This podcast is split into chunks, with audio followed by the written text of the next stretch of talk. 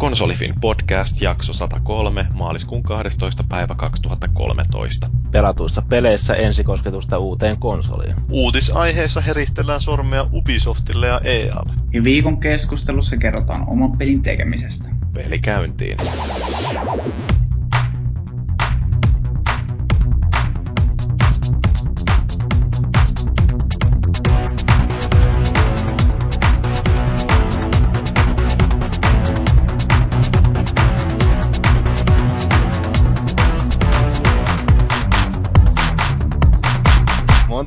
Sä ottanut?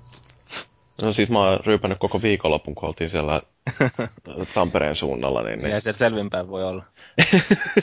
No ei kyllä varmasti. Kom- kommunistit tulee ja tarjoaa. paikka, jossa tota, niin siellä on pakko ottaa vähän, että pysyy millään lailla hengissä. Kävit se tota, niin, felluja ton Valukin kanssa törmäilemässä? En minä saatana, mä olin sukuloimassa. Mm. Ei, Tampereelle kun mennään, niin siellä on tiukka ö, resepti, jolla kuljetaan. Että niin ensin käydään moikkaamassa yksiä sukulaisia, sitten toisia sukulaisia, sitten kolmansia, ja sitten mennään takaisin sinne ensimmäisille, ja sitten sen jälkeen tullaan takaisin. Nonni. Mutta se tuosta alkujorinasta, meillähän tässä podcasti on käynnissä jo, ja meillä rupattelemassa löytyy minä ja kolme muuta. Minä olen siis Jyri, ja kävin tuolla Tampereella piipahtaessa muun muassa katsomassa tämän uuden Die Hard-elokuvan, josta mä ihmettelen, että minkä takia ihmiset on niin kauheasti mollannut sitä. Se oli mun mielestäni ihan viihdyttävää, että en mä nyt odottanutkaan, että siellä tulee jotain Woody Allenin taidepläjäystä. Kun mä oon kuullut, että, siis huhu, että tota, niin se on vedetty niin läskiksi, että se on paska se leffa. Että en olisi sitä nähnyt. No siis, onhan se nyt sellainen täysin älytöntä rymistelyä, ja siellä pistetään Moskova ihan totaalisen paskaksi, mutta musta sitä oli vaan tosi hauska kattella. Siinä on, niin, ilmeisesti yksi hieno autokohtaus siinä alussa. Öö, meinaas nyt minkälainen. No kyllä siinä tota, ihan mielenkiintoinen taka-ajo ja kyllä siinä aika paljon pistetään autoa paskaksi, että joo, ihan hauska. Mä uskon, että se on vain siitä johtuu, että tuo Die Hard 2 on asettanut ne odotukset niin korkealle. Niin, Renny oli paras. Mutta niin, sitten meiltä löytyy sieltä linjoista, linjoilta myöskin Maagiset, joka oli käynyt kattoon toisen kovasti mollatun leffan. The Last Standing kävin katsomassa ja Arskan kylään ei kannata tulla vittuilemaan, että helvetin kova leffa oli, oli, oli kyllä. Että, tota, ja niin, se on kuitenkin edelleen parempi näyttelijä kuin kuvernööri. On, on, on, on, on. Kyllä siinä oli, se oli ihan loistavaa näyttelijätyötä. Ja tota, niin, siinä oli oikeasti siis, sitä ei ollut vedetty liikaa läski. Silloin kun se oli va- vakava kohtaus, niin se oli oikeasti vähän vakavampi, mutta kyllä tuo Arska sitten heitteli niitä one-linereita ja laittoi jätkiä myös Pinoa siinä, vaikka vähän vanhempi onkin. Että. Kai siinä oli tämä I'll be back. Saattoi jotain sen tyylistä olla ja Konanin miekkakin saattoi vilahtaa siellä. Oo, mahtavaa. No mitäs Paavi, meidän oma Konan? No ei, ei mitään, että mä oon tässä aloitin tuossa kolme viikkoa sitten suurin piirtein niin tyylikkään elämäntapaan muutokseen ja heitin roskikseen limsapullot ja karkit ja muut sipsit. Ja Rottavuoris tekee parannuksen. Rupesin käymään salille kunnolla, että semmoiset neljä kertaa viikossa, kun nyt on tullut suurin piirtein käytyä. Että. Alkaako palat näkymään jo? No kyllähän se nyt tietysti vähän lisää, vähän enemmän vielä kuin aikaisemmin. Niin, tarkoitin vatsapalikoita. Niin, no siitä en tiedä. Että tänään kävi punnitsemassa tuolla, niin olisin nyt vähän ehkä painoon lähtenyt tässä kolmen viikon aikana. Että... Mulla tässä muutamassa viikossa muutama kilo tippunut painoa ihan vaan sillä, että jätti dokaamisen pois. No se on ihan luonnollista. Mulla on tietenkin se etu, että mä en ole sitä harrastanut koskaan oikein. Niin... Mm. En, mietin, että mitä paheita mun nyt pitää keksiä tähän elämään, että mä niin pystyn tasapainottamaan te. Pitääkö mun ruveta ryyppäämään? Sun niin, pitää käyttää nuuskaa. No sitä en kyllä rupea. Huumeja. Kannabista. Kräkkiä, kräkkiä rupeat polttamaan. Kräkkiä mä nyt polttelen muutenkin. Joo, no, mutta sitä ei lasketa paheeksi. Mm. Joo, sitten meiltä löytyy linjoilta viikon keskustelun äh, erikoisasiantuntijaksi kutsuttu Vesa, joka on tehnyt ihan oman pelin. Kiitos, kiitos. Mä meinin että sä esittelet mut, että polttaa viikoittain kräkkiä. ei me tunneta vielä no, niin hyvin. Ei niin, niin itsestäänselvyys. Joo, hyvä, kiitos. Niin, kiitos kutsusta. Ja tota, sanotaan, että jos mun aivot käy hitaalla, niin se johtuu tuosta siitä, eikö siitä tai sitten oman asunnon remonttihöyryistä, mitä on tullut haisteltua koko päivä. Että. Joo, liimat on myös ihan hyvä ja maalit. Joo, kyllä, kaikki näitä on kokeiltu. Että pistä Paavi koko ajan muistiinpanoja tässä näin ylös. Että... Joo, kyllä mä oon ihan tuttunut liimojen kanssa. Rupeat maalariksi, niin siinä on koko ajan pienessä pilvessä.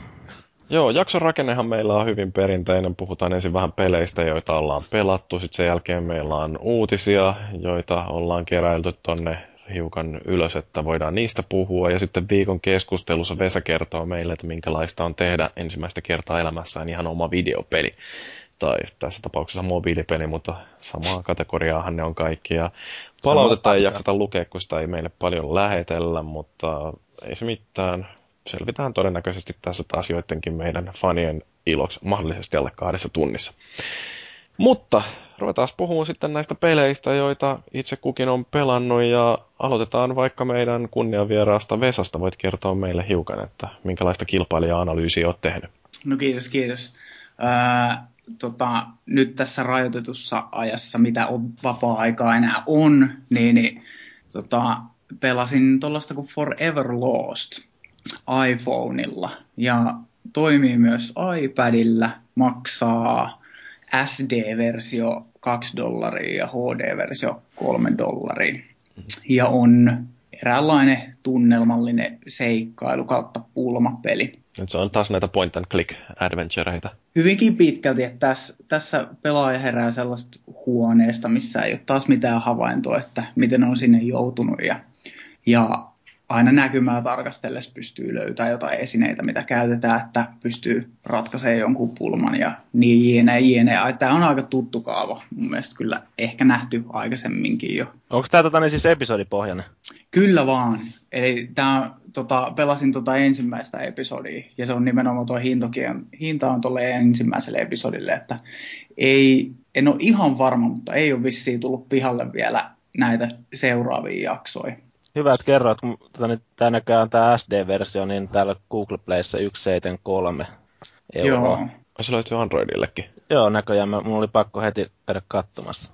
Okay. Joo, ja siis se mikä, mä, mä itse tykkäsin paljon tästä siinä mielessä, että nuo puzzlet oli just sopivan vaikeita kautta helppoja, että aina kun keksi edellisen, niin, niin sulla oli haisu siitä, että mitä pitää tehdä, kun mun mielestä näiden kynnys tai sanotaan se agilleen kantapää on aina se, että jos sä jäät jumiin, niin, niin mulla loppuu mielenkiinto just siihen paikkaan. Tämä on niin käytännössä tämmöinen 3D ja niin kuin silmistä kuvattu vai? Kyllä vaan, no. joo. Onko siinä sitten jonkinnäköistä vinkkijärjestelmää, että jos siinä meinaa jäädä jumiin, niin sitten se jotenkin vihjaa se, että mitä kannattaa tehdä vai?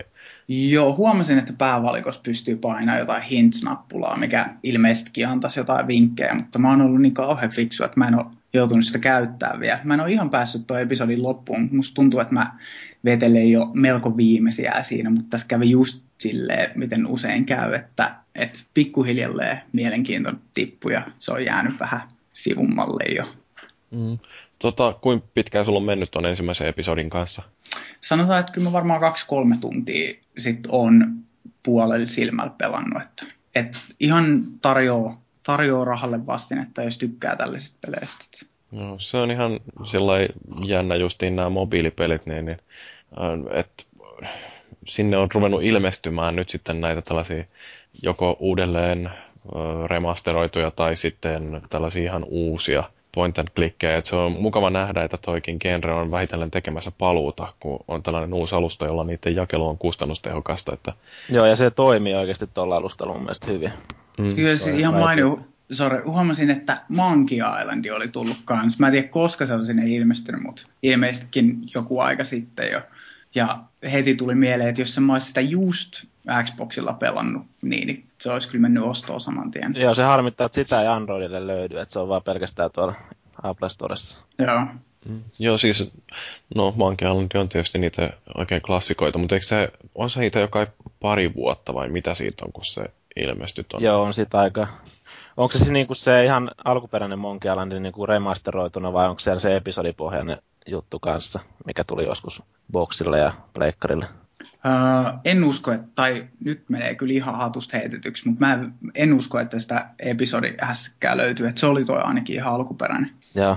Onko tuossa Forever Lostissa, niin onko siinä ollenkaan ajateltu sitä mobiilialustaa siltä kantilta, että ihmiset, jotka pelaa mobiililla, niin niillä todennäköisesti on tarve käynnistää se peli nopeasti ja sitten pelata 5-10 minuuttia ja sitten lopettaa, vai onko tämä semmoinen ihan, että siihen voi uppoutua pitämäksi aikaa?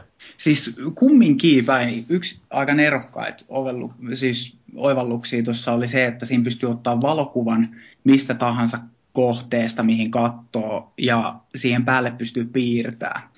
Eli jos pelaat viisi minuuttia, niin pystyt nopeasti laittaa ylös, että mitä sä olit pautterollaa tekemässä, ja sitten jatkaa siitä, mihin jäit. Ja, tota, joo, ja sitten sit, sit kyllä pidempiäkin pelisessioita. Mä oon itse pelannut kyllä sanotaan puolen tunnin pätkis, jolloin se on tuntunut hyvältä. Ainut ärsyttävä on tosi rasittava tausta, ambient, hööttely, mikä sieltä kuuluu koko ajan. Et saman tien kyllä tekee mieli laittaa äänet pois päältä. No, onko pelannut tuota kuulokkeet korvilla vai ihan puhelimen ihan kaiuttimella? Puhelimen kaiuttimella vaan. Joo. Se joissain, tai no mä itse kokeilin sellaista Androidille ilmestynyttä peliä kuin joku Canabalt, mikä se nyt olikaan, missä äijä juoksee äh, sillä niin kuin ruutu rullaa oikealta vasemmalle ja sitten äijä juoksee siinä niin kuin ruudun keskellä noin suunnilleen ja siinä on yksi ainoa kontrolli, että painetaan nappia että jos tuota ruutua kosketetaan, niin se äijä hyppää. Ja siinä on tarkoitus sitten päästä mahdollisimman pitkälle, ja siinä alussa vaan sanotaan, niin kuin, että parhaan pelikokemuksen saamiseksi nyt pistä luurit korville. Siinä on ilmeisesti panostettu aika paljon siihen musiikkiin justi, mutta se pelimekaniikka oli vähän turhan yksinkertainen, että on hirveästi jaksanut sitä, mutta ehkä toikin on semmoinen, jota voisi sitten jossain bussimatkalla, jos on aikaa kaksi minuuttia, niin jaksaa kokeilla. Mm. Mutta joo, sä oot pelannut sitten jotain vähän isompaakin peliä. Joo, Assassin's Creed 3, musta tuntuu, että te olette varmaan tästä pelistä jauhanut jo. No mä oon siitä jauhanut joo, joo. Joo, tota, siis taas mä oon varmaan kaksi viimeistä iteraatioa skippasin tästä, että, että olisinko pelannut kakkosen ja sitten se ensimmäisen jatko-osan mikä sille tuli. Joo, ja sitten hyppäsin kolmosen ja menisin, että nyt mä oon valmis taas, mutta mä olin väärässä. Si- et, en mä tiedä, kyllä tämä nyt alkaa olla aika nähty juttu jo omasta mielestä, että et, tai mulla on perustavanlaatuinen ongelma, että mä haluan tehdä kaiken hirveän hyvin, ja tässä on, tässä on se niin rasittava juttu, että mä jään kahdeksi tunniksi hinkkaa jotain jotain ihme lipareiden ettimistä ja mä en päästä pelissä eteenpäin ollenkaan. Joo, siis, ja sitten siinä on varsinkin, että jos haluaa suorittaa ne kaikki muistit, äh, mitä on siis memorit sataprosenttisesti, että äh, kaikki nämä eri sivutehtävätkin tai sivutavoitteetkin saavuttaa, niin siellä on pari ainakin sellaista, jotka on ihan perkeleen vaikeita ja yksi semmoinen, joka todennäköisesti on täysin mahdoton. Et tota, mä en ole ihan varma, että onnistuuko kukaan niitä suorittamaan täysillä. Ja jos on sellainen perfektionisti luonne, niin silloin toi kyllä voi käydä korpeamaan aika pahastikin. Voi olla tietysti, että nämä ongelmat, mitä mulla oli, johtu siitä, että mä pelasin sitä vielä arvosteluversiolla ennen kuin sinne tuli ensimmäisiä patcheja, että ne on saattanut hiukan kohtuullistaa joitain vaatimuksia, mutta aika rajuja tehtäviä siellä löytyi kyllä muutama. Joo, ja siis tästä tuli mieleen just se, että kuinka paljon turhaa tavaraa ne on lyönyt siihen peliin. Siis niitä niit kaikki aseita ja niitä kaikki jotain kanna rouva X 200 metriä tästä oikealle, missä menee niinku ihan tolkuton määrä aikaa vaan siitä, että sä roudaat jotain muijaa paikasta A paikkaan B. Mm, joo, no mä en muista ihan tollasia, mutta kyllähän siellä tota, niitä sivutehtäviä on ihan loputtomasti, että se ilmeisesti generoi niitä satunnaisesti uusia. Uh, mutta niin jossain vaiheessa täytyy vaan antaa periksi ja todeta, että ihan kaikkea mä en pysty tässä tekemään. Sen mä oon kyllä todennut jo itsekin. Mutta, mutta sanotaan niin kuin kokemuksena ihan jees, mutta taitaa kyllä jäädä aika viimeisimmäksi Assassin's Creedeiksi, mitä, mitä itse jaksaa pelaa enää. No vähän et, sam- samaa et, tuntuma itselläni ainakin. Joo, et odot, ette odottele touhutippahoususta seuraavaa versioa. Ei, kyllä, siis oikeasti pieni huokaus pääsi, kun ne, onko se Black Flag vai mikä se Joo. on tämä uusi. Että, että ei ne kyllä ihan rauhaksi niitä kehittelee. Koko ajan uutta vaan putkeen. Joo, se on vähän, että se tappaa siitä sen minkäänlaisen uutuuden viehätyksen sitten koko sarjasta. Tai silloin, että jos se joka vuosi tulee uusi peli ja sitä rupeaa pelaamaan, niin ei sitä tule semmoista, niin kuin, semmoista ah, uusi peli, tai tätä on oottanut pitkän aikaa. Ei tule minkäänlaista tuosta hienoa jännitystä siihen. Mm. Mulla on ainakin yksi kaveri, joka ottaa se uuden varmaan jo nyt, kun se on hakannut tätä kolmosta ihan hulluna niin kuin monta kertaa läpi ja sitä monin peliikin vääntänyt sinne. Että... Oliko se tämä, joka ei ollut pelannut aikaisempia sitten? Joo, No niin, sehän siinä on, kun niitä on se nel, neljä sitä ennen tullut jo, vaikka onkin vasta kolmas osa. On se ostanut itse asiassa nyt niitä muitakin ja pelannut niitäkin, että... Se on... Kyllä minäkin voisin pelata jo Assassin's Creed 4, vaikka noin kaikki aikaisemmat olen hakannut lävitse. Siis mulla ei ole vielä kyllästymisen oireita, mutta toisaalta mä nyt on niitä harvoja, joiden mielestä se ensimmäinenkin peli oli ihan pelattava. Oli, se mun mielestä eka peli oli ihan hyvä siis. Kyllä mä sen pelasin kanssa silloin joskus läpi. Ei se... oli, monessa mielessä oli paljon paremmin tehty ne assassinaatiot, varsinkin kuin noissa myöhemmissä peleissä. Että... Niin, no se keskittyy enemmän just siihen, että kun siinä oli montako niitä kohteita, jotka tarvitsi assassinoida, niin jotenkin se periaatteessa kappaleet oli sellaisia, tai luvut, että siinä kerättiin tietoa ja sitten assassinoitiin se kohde, ja sitten se oli niinku yksi välitavoite, ja tällä samalla sapluunalla mentiin, että siinä mielessä se nimenomaan tämä salamurhaaminen oli siinä se juttu. Ja oli se, oli se hienon näköinen peli silloin. Mm, ihan ok, joo. Niin. Oli jo, se on kyllä ihan totta, että tuon peli-ideahan on muuttunut ihan totaalisesti tuossa noitten uudempien tullessa. Että... Siihen tuotu koko ajan tuodaan lisää semmoista kaiken maailman oheisturhuutta, joka ei niin oikein mitenkään kuitenkaan paranna sitä peliä. Että... Mutta toisaalta siinä ykkösessä oli va- tosi vähän vaihtelua sitten. No se oli kyllä totta, että se oli sitten semmoista niin, niin luuranko-meininkiä, että ei ollut mm. minkäänlaista lihaa luitteen ympärillä. Joo. No, mutta mitäs sitten? Paavi ei ainakaan tunnu kyllästyvän Stargateen. Joo, no mä oon ehkä jotain muitakin pelejä pelannut, mutta mä en Spec Opsista halua puhua, kun mä herättelen toiveita, että se on joku Late to the Party-jakso joskus, mutta öö, ja mä en ole vielä pelannut sitä läpi, niin mä sitä sen enempää kommentoin, mutta kun että öö, Stargate Command-niminen hieno sovellus on olemassa iPadille ja siellä sitten on, mä en tiedä onko mä joskus puhunut aikaisemminkin, mutta siellä voi seikkailla siellä Stargate Commandissa siitä TV-sarjasta tuossa paikassa. No, mä mun mielestä testasin silloin, kun mentiin tuonne Gamescomiin, niin sitä, Joo, se, joo, kyllä mä saattelin sitä silloin esitellä, ja siellä hämmensi lähinnä se, että siinä niin jonkun verran pystyy liikkumaan ja sitten katsoa jotain tiettyjä esineitä, ja sitten siinä tulee jotain infoa, semmoista triviaa siitä sarjasta, ja menee sinne kenraali Hammondin toimistoon, niin sitten siellä on yllättäen Hammondin pöydällä on se Jacobin kuva, eli siinä on hämmennys, että kenraalin pöydällä on toisen miehen kuva, mutta no ehkä, ehkä siinä oli jotain salaisia suhteita siinä TV-sarjan aikana, josta en ollut selville, mutta, mutta sitten tosiaan siihen myytiin nyt erikseen semmoisena, tai niin tämmöisenä pelinä, minipelinä tavallaan siihen 89 sentillä tämmöinen Teal's Revenge-sovellus kautta peliä. Se on, no sanotaanko näin, että Infinity Bladeista kopioitu se taistelusysteemi käytännössä suoraan ja sitten siihen heitetty... Minkälainen siis se Infinity Bladein taistelusysteemi on, kun mä en ole koskaan sitä? No silloin, että swipeillaan sitä ruutua, kun halutaan tehdä just vastaiskuja. Siihen tavallaan, että mihin suuntaan vihollinen on iskemässä tai mistä suunnasta se on iskemässä, niin sinne suuntaan pitäisi vaipata. Ja sitten, voi, sitten ruudun alareunassa on myös semmoinen kilpi, josta sä voit torjua. Että niin kuin, aika yksinkertainen, että periaatteessa reaktioihin perustuu täysin. Että siihen, että osaa vain katsoa, että mihin, mistä suunnasta vihollinen hyökkää. Se on aika semmoista kevyyttä. Ja siinä on jonkunlaista hahmon kehitystäkin mukana sitten, että tasojen välissä voi parantaa tialkin lihaksia tai jotain. Ja sitten oli siinä välissä semmoisia räiskintäkohtauksia, että ammutaan niin tulee noita replikaattoreita tähtiportista, mutta Hieno peli, kuulostaa ainakin semmoiselle. onko tämä Stargate Command maksullinen itsessään? Se, se itsessään se sovellus ei ole, että siihen myydään sitten tuon pelin ohella, siihen saa muistaakseni jotain siellä oli joku semmoinen huone, joka oli lukittu, ja sitten se sai maksamalla auki, ja siellä oli jotain ylimääräistä taukkaa. En, en ole ostanut sitä. Kissan kuvia paljastui sieltä.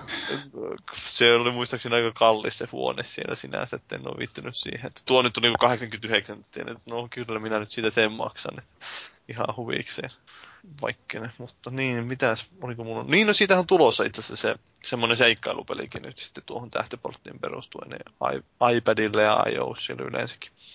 Se nyt saa nähdä, että mitä ne siitä saa aikaiseksi. Niin, no sehän voi olla onnistuessa ihan mielenkiintoinen kyllä. No joo, se traileri oli aika, no sanoisinko erikoisen näköinen, mutta ihan mielenkiintoista nähdä.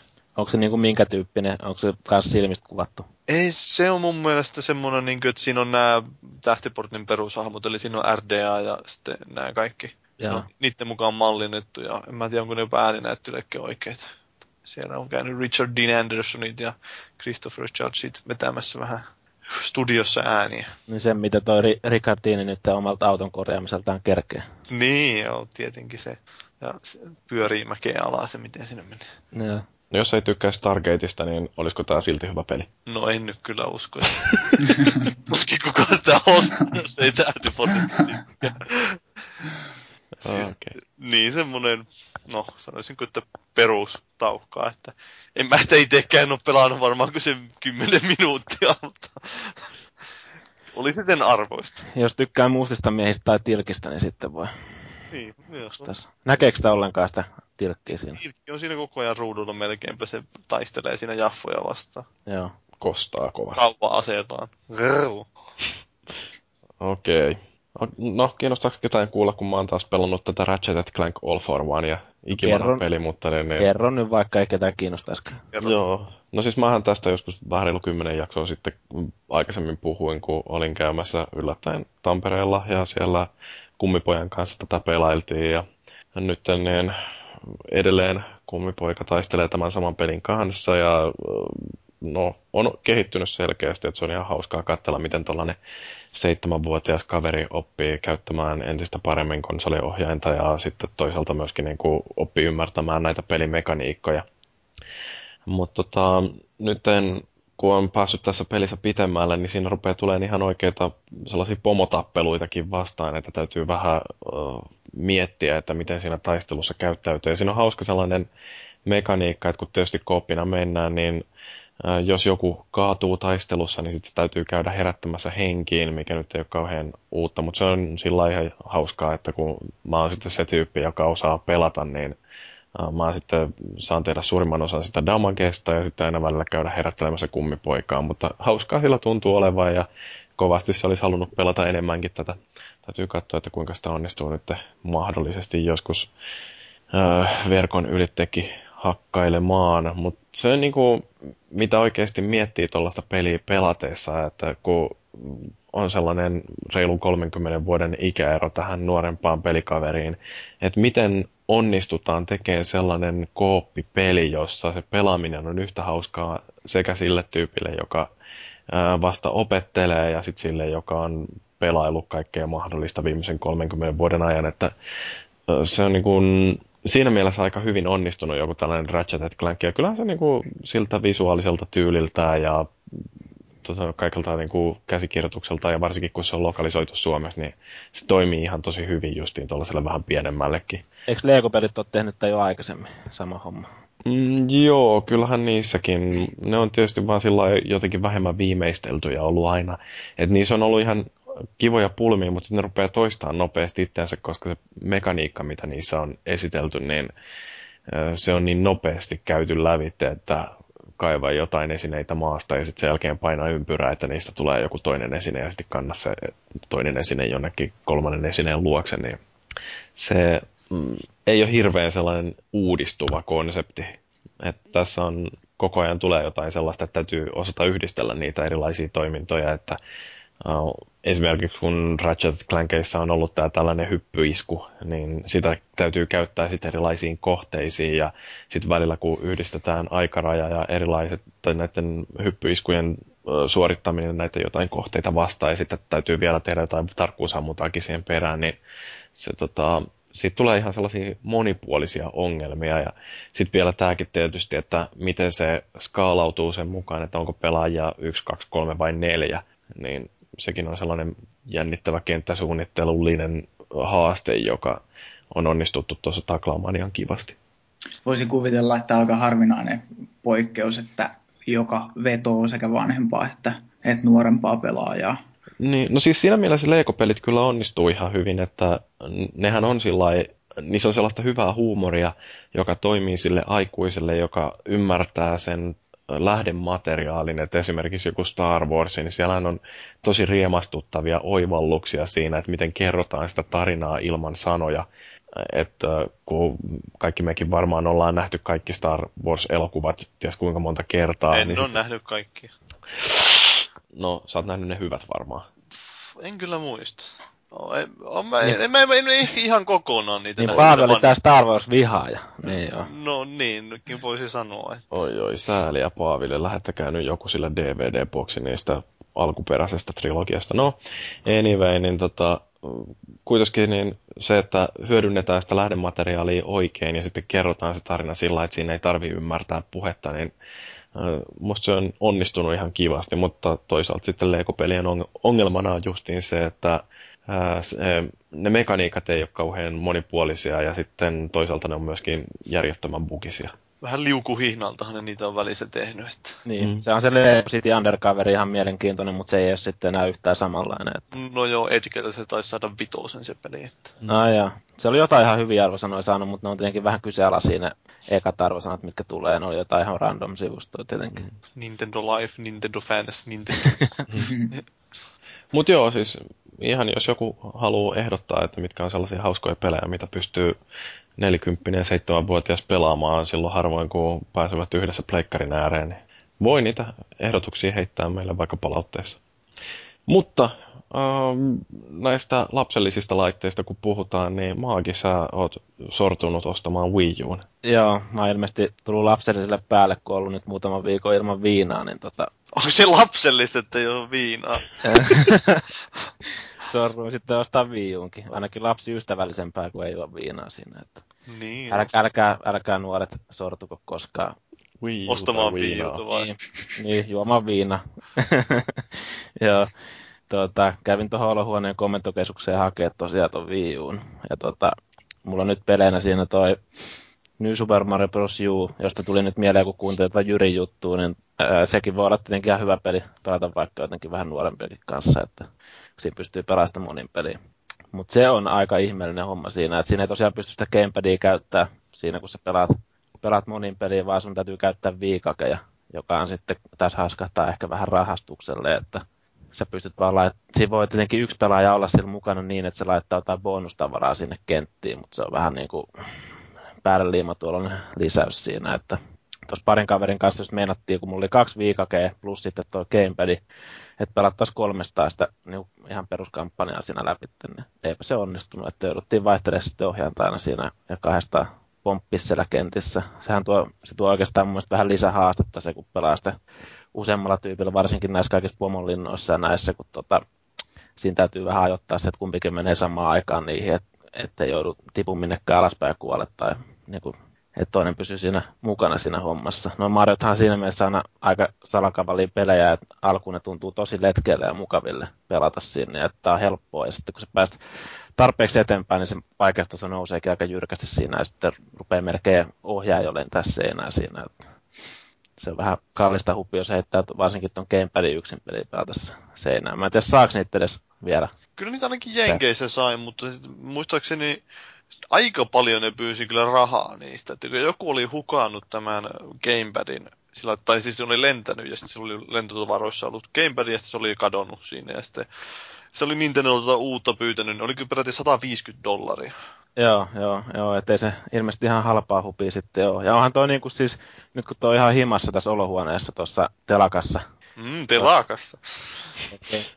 niin, niin tota, telakoituneena, niin, niin tota, onhan toi aika törkeän kokoinen silleen, nyt kun se on ihan omassa olohuoneessa, mutta kyllä toi niinku edelleen ihan yllättävän hyvin sopii käteen. Näin, et siihen heti alkuun, kun tuolla viiulla latasin päivityksen, niin ei sitä ole kyllä yhtään liioiteltu sitä päivityksen pituutta. Et mulla meni valehtelematta varmaan puolitoista tuntia sen lataamisessa. Et... Sehän on ihan tuollainen PlayStation Experience. Joo, this is waiting. Se meni. Ja ei mulla kuullut paljonkaan siitä kritiikkiä noista odotusajoista ja latausajoista, joita siinä laitteella, että kaikessa melkein on niin. jonkun. Mä lueskelin jostain, että Nintendo on ilmeisesti nyt keväällä julkaisemassa jotain isompaa päivitystä, millä se parantaa kokonais Wii U-kokemusta kuulemma, että varmaan ne latausajat pienenee sitten. Ja Joo, kyllä ne on sitä lupaillut. Sitä nyt vielä ootellaan tässä. oli just pari kaveri tosi ihmettelemässä Wii Uta, ja sitten tota, menin Super Mariosta pois ja laitoin zombiuta sisään, niin kun mä lopetin sen Super Mario, niin siinä kesti joku puoli minuuttia, että se loppuu se peli, että sitten pääsee sinne valikkoihin. Että onhan se vähän niin kuin hidasta toimintaa. Ja tota, mitä mun piti sanoa, niin se oli ihan, ihan hauska, kun teki se oman miihahmon siinä. Siinä pystyy ottaa tuolla gamepadilla sen kuva omasta pärstästä ja sitten se niin tunnisti, että mulla oli silmälasit päässä ja laittoi jonkun parrankin sinne valmiiksi. Sitten pystyi vähän niin kuin muokkailemaan sitä hahmoa. Laitoin vähän solakammaksi kasvot kuin mitä tänne oikeasti ja muuta, mutta ihan siis tolleen ihan, je, ihan silleen jees laitteelle tuntuu, mutta eipä ole nyt vielä mitään kummallisia pelejä ole tullut. Zombiuta tuli jonkun verran testattu ja siinä on oikeasti saatu silleen aika, aika ahdistava tunnelma. Tai siis se, kun, tota, niin se on tosiaan aina kerrasta poikki yhdellä hahmolla ja ne kaikki kamat, mitä sä oot saanut sille kerättyä, niin lähtee siinä sitten kanssa kerralla ja tuossa heität veivis, että huomasin, että se eteneminen on huomattavasti varovaisempaa kuin missään normiräiskintäpelissä. Että siinä tulee oikeasti katsottua niin kuin sillä tutkalla ja näillä muilla aina, että löytyykö sieltä niin kentästä jotain niin kuin kohteita mahdollisesti ja ää, kurkittuu sinne kulmien taakse, ettei niin kuin ihan suunapäänä juokse eteenpäin siinä. Että ihan, ihan tunnelmalliselle pelille vaikutti kyllä. Niin kuin se, siinäkin on kuulemma, mitä mä oon lukenut, niin jonkun verran jotain peliä pilaavia bukeja. Kyllä se jonkun päivityksen itse asiassa nyt latas, se voi olla, että niitä on jotain sitten korjattu, korjattu siitä kanssa, mutta toni, tota ihan niin kuin tota, se mä ehkä mua häiritsee, että se joutuu aika paljon vilkuilemaan sitä gamepadia ja katsoa, niin kuin, että mitä siellä tapahtuu. Ja tuossa oli kans, tosiaan pari kaveria katsoi sitä vierestä, ja sanoi, että se ei ole välttämättä hirveän niin kuin sivusta seuraa ystävällinen peli, että kun siinä tapahtuu siinä gamepadinkin näytöllä. Niin... Niin joo, silloin kömyä siellä. Sitten se on hauskasti tehty, että sitä ei, niin kuin, ei ole mitään hyötyä katsoa silloin oikeastaan sitä ison TVn kuvaa, kun pitäisi justiin kaivaa jotain reppua tai jotain muuta sillä gamepadin näytöllä, niin se, eikö se mene se kuvaa tavallaan se... Niin kuin... Se menee sinne gamepadiin ja sitten se niin, siellä lukee vain sen ruudulla, että kato gamepadin. Joo, että se on ihan hauskasti tehty. Et on niin kuin sinänsäkin, kun sä rupeat ka- kaivelemaan jotain laatikoita, niin siinä on vähän, ja jotain luuttaamaan jotain ruumiita siellä, niin, niin siinä on vähän tietenkin se, että tähän siellä ympärillä tapahtuu sillä välin, kun sä oot siinä ruumiissa. Ja tota, niin, tuossa oli sekin, kun esimerkiksi jos meet johonkin semmoiseen turretti tai niinku konekiväriin, mikä on niinku pultattu. Sieltä löytyy ostoskeskuksesta pultattu konekiväreitä. Että... Ihan normikamaa. Ihan normi me, niin, niin tota, semmoisiakin kun meet, niin se menee sitten se moodi siihen, niin että se näkyy se kuva sieltä gamepadin ruudulta ja sitten tota, se hahmo näkyy jostain sivusta sit normaali niin kuin telkkarin ruudulla. Ja sitten sä niin kuin tähtäät sillä, että sä kääntelet se gamepadin. Että siinä on se gyro tunnistus nyt on siinä, niin sillä, sillä niin kuin tähtäilet niin kuin ammut sitten. Tuntuuko, että se pädi oikeasti tuo jotain lisäarvoa siihen pelaamiseen vai onko se vaan tällainen kimikki taas? Mainostettiin etukäteen, että tämä on nyt oikeasti semmoinen peli, mikä niin kuin tuo jotain lisää pelikokemukseen, mutta tota, en mä oikein tiedä, niin kuin, että tota, niin, jos sä luuttaat jonkun ruumiin ja niin kuin, siirtelet sieltä ruumiista niitä kamoja tota, niin, sinne omaan backpackiin, niin tota, ja tosiaan just tämmöiset ampumiskohtaukset, missä tuossa konekiväristä, niin kanssa pystyt sillä, sillä räiskiä näin. Pystyyhän sitä inventaarioa ja jotain taskulampuja ja kaikki tuommoisia kontrolloida sitten kosketusnäytöltä, mutta tota, ei se nyt mitään niin kuin maata mullistavaa niin kuin käyttöä sille vielä ole tuonut.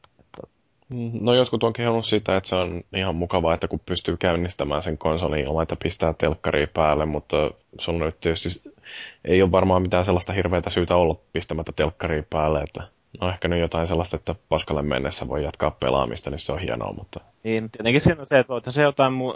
voit pyöritellä tietenkin telkkarit sitten jotain muuta samalla ja niin kuin pelailla vaikka sitä Marioa siitä ruudulla. Hei, nyt, nyt, nyt tuli hyvä idea. Siis sitten kun tulee, jos NHL 14 tulee Wii Ulle, niin. niin sä voit samalla pelata NRiä sinne Wii Uun padille ja sitten pistää NHLn pyöriin TVstä. Oi, oi, oi. Niin, että samaan aikaan jollain uh, Black Hawksilla hakataan jotain LA Kingsia, kun kattelee samaa peliä telkkarista. Niin. Eikö se olisi aika hieno innovaatio? Loistava idea. Niin sit voisi sanoa, että mä olin parempi kuin noin NHL miljoona palkkaiset pelaajat. Nimenomaan, katkaiset siellä Black Hawksin voittoputki tai pisteputki. Ei tullut noille niin koneelle. Öö, NHL viimeisin taitaa olla se NHL Slapshot, joka oli se Gretzkillä mainostettiin ja sitten oli se muovimaila. se oli vähän... Voi Jeesus, se oli mutta aika surullinen esittely, kun sitä kattelin jossain. Missä E3-messulla silloin joskus aikoinaan näin sen. Joo, se taisi lopata vähän. en sinänsä yllättynyt. Hyvä peli, jos tykkää paskasta. Niin, mutta mä en tiedä sitten, että olisiko nyt NHL 14 aika tulla, kun tuo Wii U vähintään samoissa tehoissa kuin nämä toisaalta EA, niin EAta tuntuu, että sitä ei voisi vähempää kiinnostaa tuo Wii U. Että se nyt, miten se oli, että Crysis 3, niin se käytännössä toimii jo Wii Ulla, mutta sitten oli vaan, että no ei se nyt oikein nyt jakseta tuoda sitä. Niin, no se on, kun ei ne kustannukset lopu siihen, että tehdään se peli valmiiksi, kun sitten tarvitsee pistää markkinointiin rahaa ja kaikkea tämmöistä. Niin.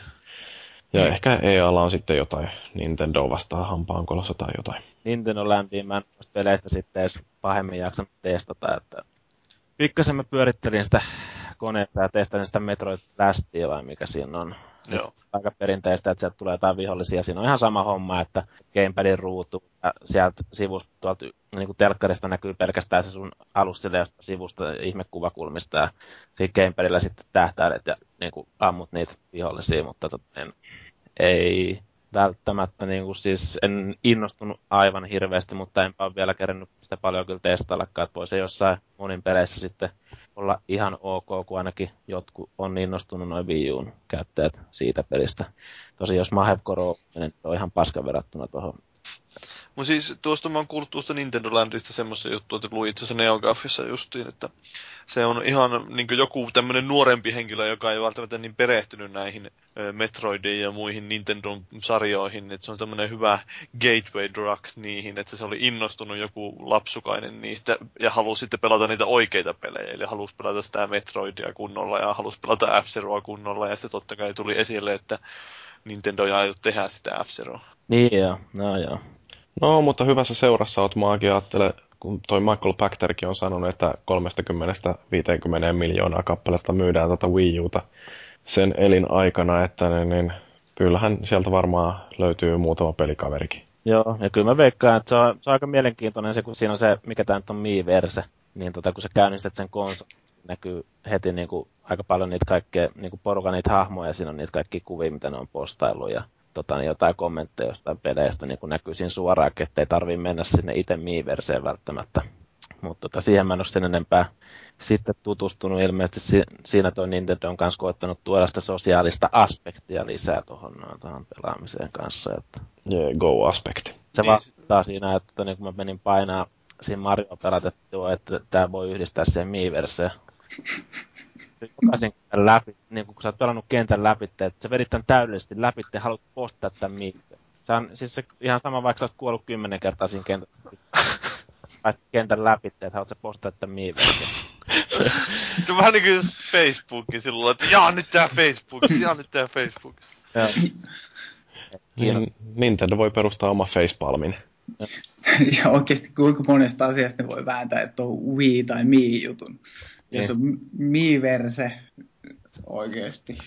Oliko se jo siinä ensimmäisessä Wiissä jonkinnäköinen? Siinä oli joku Mi Parade, mutta niin, niin. Siinä oli se joku epämäärä, mutta ei siinä kyllä mitään tuommoista Mi-versiä ollut. Joku puolivirset taputeltu homma siinä, niin, mutta ei se, mä en, ei niillä Mi-hahmoilla siinä oikeastaan ollut mitään muuta käyttöä varmaan kuin just se, että sä pystyt jossain pelissä käyttämään sitä hahmoa. Joo, ei siinä oli semmoinen muistaakseni, että se kyllä haki netistä muiden Mi-hahmot ja sitten niitä pystyi kattelemaan jossain aukiolo, mutta ei siinä sitten oikein sen kummempaa.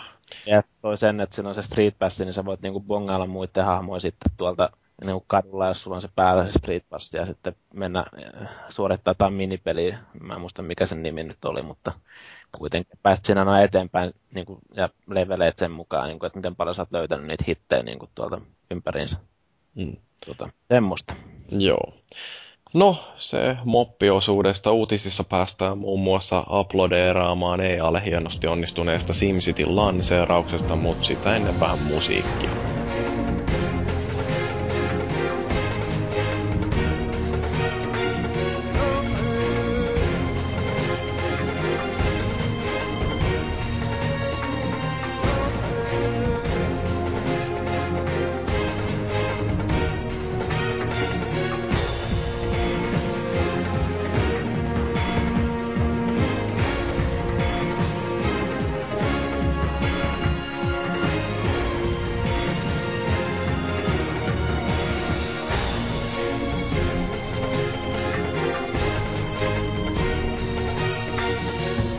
Okei, viikon uutisosio. Ja niin, no Paavi, sä oot tehnyt jotain ainakin näiden uutisten eteen, niin aloitan nyt sitten kertomalla meille, että mitä kaikkea tuolta löytyy. No minä voin aloittaa aiheesta Assassin's Creed 4, josta me puhuttiinkin jo oikeastaan tuossa melkein. Uh. Eli siis Ubisoft paljasti maanantaina virallisesti tämän Assassin's Creed 4 Black. Kaikki oli, kaikki oli yllättyneitä. Kyllä, ja tämä oli totta kai, no nopeasti nyt käydään läpi, että mitä se paljastus sisälsi, niin että se on merirosvomaailmaa, sijoittuu siihen 1700-luvun alkuun ja pelataan tällä Assassin's Creed 3 päähenkilön isoisällä. Ja seilaillaan vissiin merille ja on siinä 50 eri lokaatiota ne mainosti ja sitten siinä oli jotain isompiakin paikkoja vissiin, että joissa seikkaillaan, mutta vähän sillä lailla tuntuu ainakin minun mielestäni, että se justiin se Assassin's Creed 3 laiva-osio oli nimenomaan sen takia vain pistetty siihen peliin, koska ne nyt kehitti sitä peliä jo muutenkin laivoilla, laivoihin keskittyvää peliä, niin se oli hyvä heittää sinne sekaan. Että. No sehän oli melkein parasta osaa siinä pelissä. No ainakin se oli yksi hyvä osa. Niin. Beta vihaa sitä. Niin, no siitä, siitä totta kai, se on realistinen kuvaus tästä kyseistä ajasta, että siinä on mainos, että siellä on näitä kuuluisia ja legendaarisia merirosvoja, niin kuin mustaparta ja mitä muu liitä onkaan, niin sitten siellä myös metsästetään valaita tai saalistetaan valaita. Ja tästähän Petaa nyt ei sitten tykännyt kamalasti. Niin, se on mielenkiintoista, että ihmisiä saa saalistaa, mutta ei valaita. No, mutta ihmiset ei ole kivoja. Valaat niin. on. Niin, no ne sanoo, että niiden pitä, pelien pitäisi niinkö, kun juhlistaa tätä eläimiä ja celebrate the animals. Mm.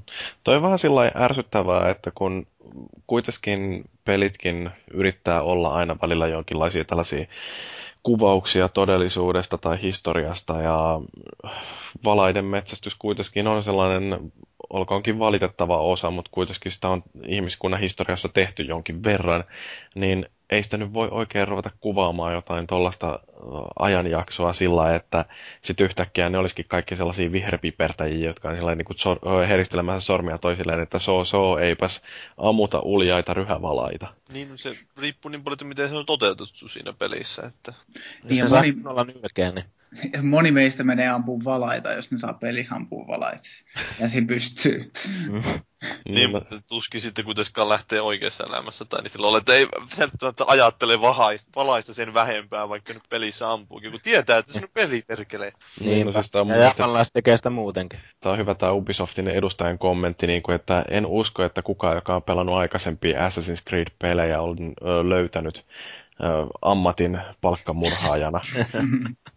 No ei niillä opeilla, mitä siinä pelissä että sinne saa aika nopeasti kiinni, että menen tuonne kiipeän tuonne Helsingin rautatien tornin tornin päälle ja aktivoin kotkanäköni. niin, mistä löytyy se Templar-lippu? Yritän hypätä siihen olkikasaan.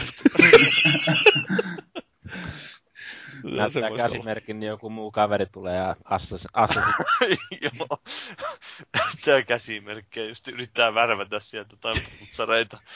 Joo. Joo. Siinä voisi tehdä joskus jonkun Assassin's Creed-videon tuolta, tota, niin, jossa koettaa värvätä jengiä oman Terwoodin tai tuommoista noin tuollaisessa stadissa. Mitähän jengi kattelisi siinä? Mutta... Teillähän on Siimin kanssa jo hyvää kokemusta tuosta kameran kanssa ympäriinsä ryynäämisestä, että ei mitään muuta kuin verrat vaan Assassinin-hupun päällä ja lähdet tuonne stadiin tämä postaa niin näitä Mega 64-videoita, että se mä muistan, kun esimerkiksi niillä oli se yksi video, jossa se esitti sitä Shenmuen niin, ja se, joo. päähahmoa, ja sitten se meni silloin kyselemään, että have you seen this man, jotain, have you seen Eli Sailors tai jotain, mitä Joo. ihmisiltä ihmiset, että mitä sä oikein teet? Sitten se käveli se joku, tää just tää ryhmä, se nahkarotsi päällä siellä. Se kyllä, mutta niin tosiaan, no, mit, mikä teillä nyt tosiaan me sanottiinkin oikeastaan, että mikä fiilikset tuohon pelin suhteen, että vähän nyt 50-50, että ei meitä muita ei kiinnosta, mutta Jyriä kiinnostaa. Aivan. Mutta hei, eikö tässä on vielä se pointti, että ei kai toi saanut vielä sitä Assassin's Creed 4 nimitystä, että eikö tämäkin ole joku kolmosen Ei, kyllä se oli nimenomaan nelonen. Aha, selvä homma. Se on vähän yllätti kyllä sinänsä. Erikoisesti sillä, että oliko tämä nyt sitten periaatteessa enemmänkin sille Assassin's Creed 3 Liberationille tavallaan henkinen jatko-osa, että siinä ei olekaan enää tämä Desmondi animuksessa, vaan tämä on nyt sitten tämä Abstergo Entertainment, joka Joo. mahdollistaa sen, että kuka tahansa voi käydä katselemassa omien esi-isiensä tempelystä. Tai, tai muiden. En mä tiedä, tarvitseeko ne olla sen edes omien esi-isien, vaan niin kuin ihan no, vain... kyllähän siinä puhutaan tästä geneettisestä muistista, joka edellyttää ilmeisesti jonkinlaista sukulinjaa. Ah, no mä vaan katsoin jotain sitä videota, niin mä sain semmoisen kuvan, että ihan kuka tahansa pystyy, jos ne on ottanut se jotenkin talteen sieltä. Tai, niin, saanut verinäytteen joltain niin. musta parralta. niin, mikä Kenway onkaan. Niin. Mutta tosiaan tässä nyt vähän sitäkin ketuutti monia pelimedian ihmisiä, että kun sehän vuosi jo tuo koko juttu niin tyyliin viikkoa ennen sitä. Silloinkaan kukaan ei varmaan ollut kauhean yllättynyt, että uusi Assassin's Creed on tulossa, mutta siinä kohtaa sitten moni vain kirosi, että ne oli allekirjoittanut Andyä ja kaikkea, sitten joku sivusto vain pistää traileria sieltä, että hei hei, tämmöinen peli on tulossa. Mm, mahtavaa. Ja niin tosiaan sen verran pitää vielä mainita, että tähän tulee niin myös näille uuden sukupolven konsoleille, että se on niin koomista, kun katsoo noita lehdistötiedotteita, niin siellä lukee, että PlayStation 4 and other next generation consoles. Niin ei, voi, ei voi arvata, että mikä siellä voisi olla siellä. Mm. Wii U. Niin, joo. Joo, kyllä ei luoteltu itse asiassa Ubisoftin lehdistötiedotteessa uuden sukupolven konsoliksi. Kummallista. Niin, ja EAhan se sanoi jo suoraan joskus aikaisemmin, että se ei ole heidän mielestä. Joo, näyttää, että Ubisoftin rakkaus on ehkä vähän loppumassa Wii Ulle, mutta en tiedä. No Ubisoftihan justiin sanoi, että tiputtakaa hintaa, niin me ollaan iloisia. Niin, no niin justiin. Niillä tulee niin vahvaa tukea sieltä. Että...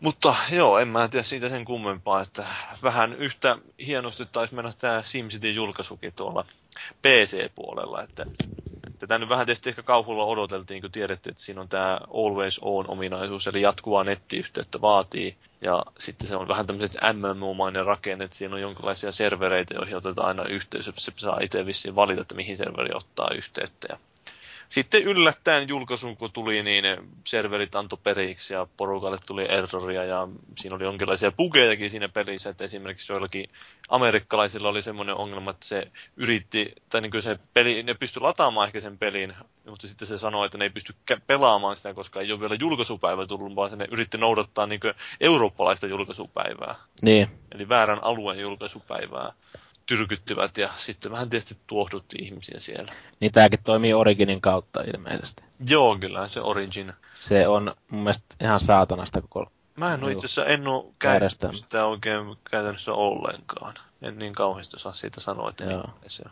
Ja mä jotain ma- Massa kolmosta pelasin PCllä, niin se vaati ton Originin, niin sitä kautta on tullut sit sitä käytettyä, mutta ei jäänyt, ei jäänyt kovin hyvää kuvaa, kun siinä lukee siitä ohjelmassakin, että beta, ja sitten että ne, jotain ihme kaatumisia bukee siinä oli silloin ainakin. Toi, jos ajattelee, että Blizzard, joka pyörittää kuitenkin maailman isointa verkkopeliä, niin jos ne mokaa Diablo 3 julkaisun, niin mitä nyt voi odottaa EALta tai Maxisilta?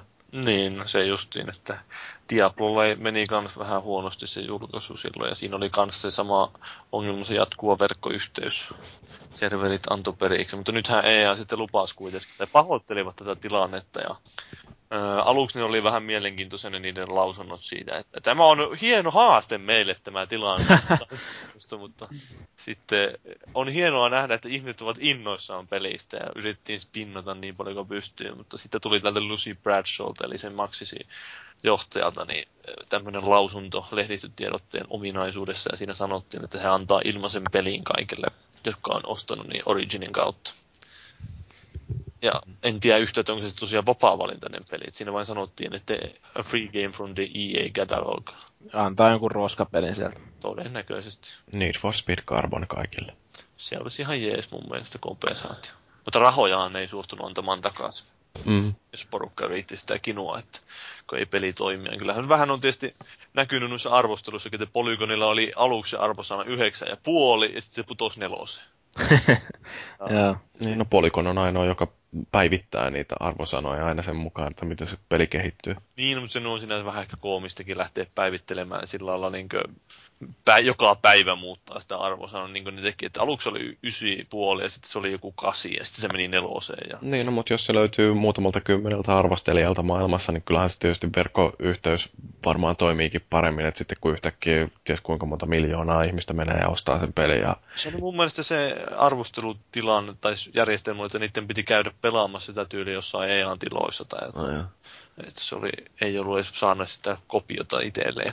Hetkinen, no eikö tuolla Polygonilla mukamassa ollut sellainen periaate, että ne ei suostu kirjoittamaan arvostelua tuollaisen per- Joo, jälkeen? ne sanoi jotain, jotain ne perusteli, että miten ne, millä perusteella ne nyt niin sitten kuitenkin arvosteli tässä pelissä. Että mä en sitä sen tarkemmin lukenut, mutta Twitterissä huomasin, että oli justiin viesti. Oli niin hyvä tarjoulu siellä tilaisuudessa. Niin. No todennäköisesti. Siellä voi Arthur Giesi justiin pitää Joo. pientä ripitystä arvostelijalle, että tämä on viimeinen kerta, kun tehdään näin. No, niin miksi se pitää sillä arvostella, kun se itse sitä sanoo että Twitterissä, että no me te näin, ja sehän on itse semmoinen kusipää, ettei toista.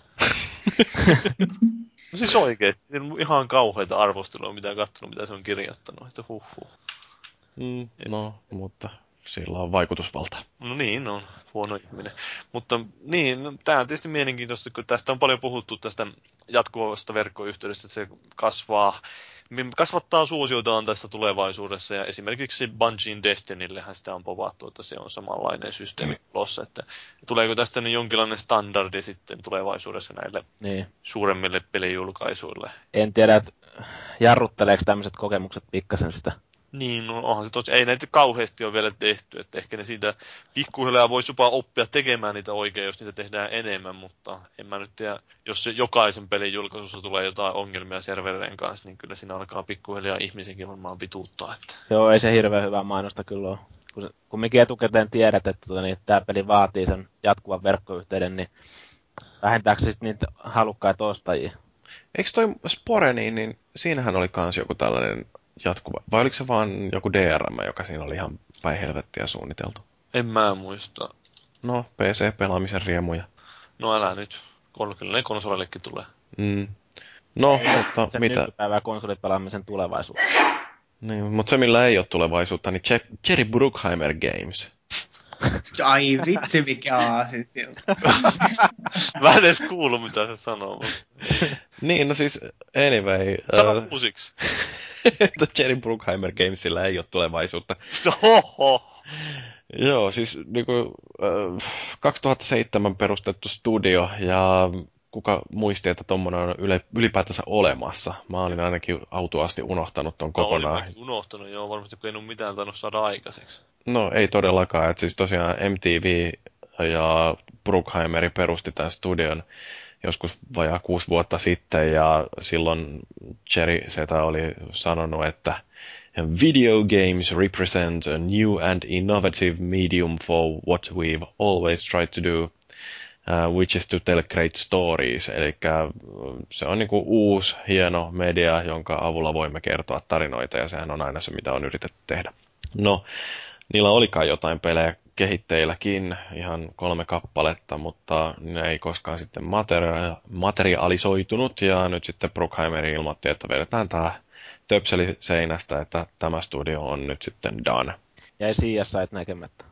Joo, ja Amazing Race. Mä itse tästä näin niin tuonne käsikirjoitukseenkin ehdin jo pistää, että miksei kukaan ole tehnyt peliä The Amazing Raceista, ja Paavi ilmeisesti laittoi sinne sitten tämän Joo, että sieltähän se löytyy viile tuommoinen jonkinlainen Amazing Race-peli. Joo, jonka jälkeen mun tarvitsi päivittää, että miksei ole kukaan päivittänyt, tehnyt kelvollista peliä Amazing No, Raceista. miten siitä nyt tekee kelvollisen peliin? No mun mielestä se voisi olla ihan hauska mahdollisuus, just niin kuin, että kun siinä kuitenkin täytyy miettiä, että miten pääsee paikasta A paikkaan B ja suorittaa erilaisia tehtäviä ja kaikkea, että ei se nyt mahdoton ajatus varmaankaan olisi jotain, mm, jos se vaan tekisi vähän korkeammilla tuotantoarvoilla. Ja, Semmoinen, että Niin. implementoi tuo reittioppaan sinne. Niin, vai, vai tankkaatko auton bensaa vai diiseliä? Sillä Mm, siinä esim- jossain, jossain jaksossa oli se perinteinen, että tota, niin, siellä oli dieselauto ja siinä luki isolla diesel siinä, tota, niin, vielä, kun se naavasi sen bensaluukun. Tai sen, Mm. ja dieselihän, ei kukaan, niin bensaahan sinne tankattiin sitten auto hyytyy. Mm. Niin ajattelin, Paavi, kun sen teki sillä lailla Kinect-pelinä, että siinä saisi soutaa ja sitten siinä voisi juosta ja sitten siinä voisi kaivaa jotain postikortteja jostain isosta laatikosta. Sitten voisi oikein. kaveria, kun se rupeaa jotain shitsoreja siinä. Onko tämä co peli, että voi niinku real life argumentteja saada, että voi riidellä sitten myös. Eikö, no eikö se ollut se vähän se sarja idea, että ne aina rupeaa yhtäkkiä toinen rupeaa valittamaan, me ei kävele enää yhtään! Joo, siellä, Kaada, kaada itse omat juomasi ja kanna laukkus. Niin, niin, just niin kauheita draamaa tulee. Joo, joo. joo, joskus on ainakin nähnyt sellaisia kitiseviä muijia siinä, jotka niinku, ainakin mulla tulee heti sellainen olo, että ei jumalauta, että jos tollasen kanssa joutuisi matkustamaan, niin se kyllä jäisi ihan varmasti jonnekin helvettiin. Niin, tai, tai kitiseviä homopareja. No, no. niin, semmoisen oikein stereotyyppi. Joo. Tänään niin. viimeksi katsoin YouTubesta Bear Force Onein musiikkivideo. No niin. Niin. Mm, Siitä tuli mieleen Bear Force Oneista niin tää Shenmue 3. kummasta. Okei, jos puhutaan huonoista näistä aasisilloista, niin... No, mutta jatka. Joo, eli Shenmue 3 saattaisi ehkä jopa tulla Kickstarterin kautta todellisuuteen. Eli Uhu. tämä Yu Suzuki oli tainnut siitä heitellä jotain kommenttia. Sarjan luoja. Kyllä, hän on luonut muun muassa Outronin ja mikä se olikaan tämä lento, mikä he... Ää, toi, vittu kun tuli mu- muistikatkos. Niin mullekin tuli, että mä yhtäkkiä ollenkaan muista se joku Lock On vai mikä se oli, joku tuommoinen niin kuitenkin joku, uh, aika monta pelisarjaa kuitenkin luonut ja kaikki erilaisia, hieno mies, tehnyt Virtua Fighteri. Kyllä. Ja nyt siis, siitä on nyt sen moi kolmosta odotettu viimeisen kymmenen vuotta. Koska... Tämä on semmoinen projekti, mitä mä voisin rahoittaa ihan mielelläni. Joo, kyllä mä varmaan uskon, että se kaksi miljoonaa ehkä sille saataisiin ker- kerättyäkin, mutta siinä on vain se ongelma, että kun, eikö niiden aikaisempienkin pelien budjetit ollut jo jotain Tai kymmeniä. 100 miljoonaa tyyliin. Niin, että ne oli vaan po- poskettoman kalliita aja- sille ajalle, jolloin ne tehtiin, että sen takia ne loppukin niiden tekeminen. Että ei ne kauhean suosittuja ollut, vaikka semmoisen kulttimaineen saivatkin, mutta Niin, että se voi olla, että ei välttämättä löydy tarpeeksi kuitenkaan niitä rahoittajia, jos ei ole aivan saatana rikkaita faneja. Niin, no sehän siinä on, että, mutta semmoisen mielenkiintoisen huomion tässä joku päivä tein, että sehän tämä Kavinski-niminen artisti, tai se on taiteilijanimi siinä, niin sehän teki levyn, jonka nimi oli Outrun. Ja siinä levyn kannessa komeilee mies ja punainen auto. Ja se on saanut hakenut inspiraatiota nimenomaan Outrunin tästä pelistä. Ja sitten siitä oli kuva, kun se Yu Suzuki poseeraa sen ää, levyn kannen kanssa jossain, tai levyn kanssa jossain paikassa. Ja se Kavinski oli itse kommentoinut se artisti, että nyt voin kuolla onnellisena. Kun tämä, joillakin muillakin löytyy respektiä tälle kyseiselle herrasmiehelle. Kyllä. Joo, tuolla meidän omissa uutiskommenteissa siellä on Xevious kommentoinut, että minun puolesta voisivat julkaista sen vaikka Dreamcastille. Niin, siinä olisi varmasti kovaa meneekin sitten, että kaikki, jotka ei ole roskittanut omaa Dreamcastia, niin Mulla löytyy kaksi kappaletta. no hyvä. Paljonko myyt? En mä itselleni, mutta...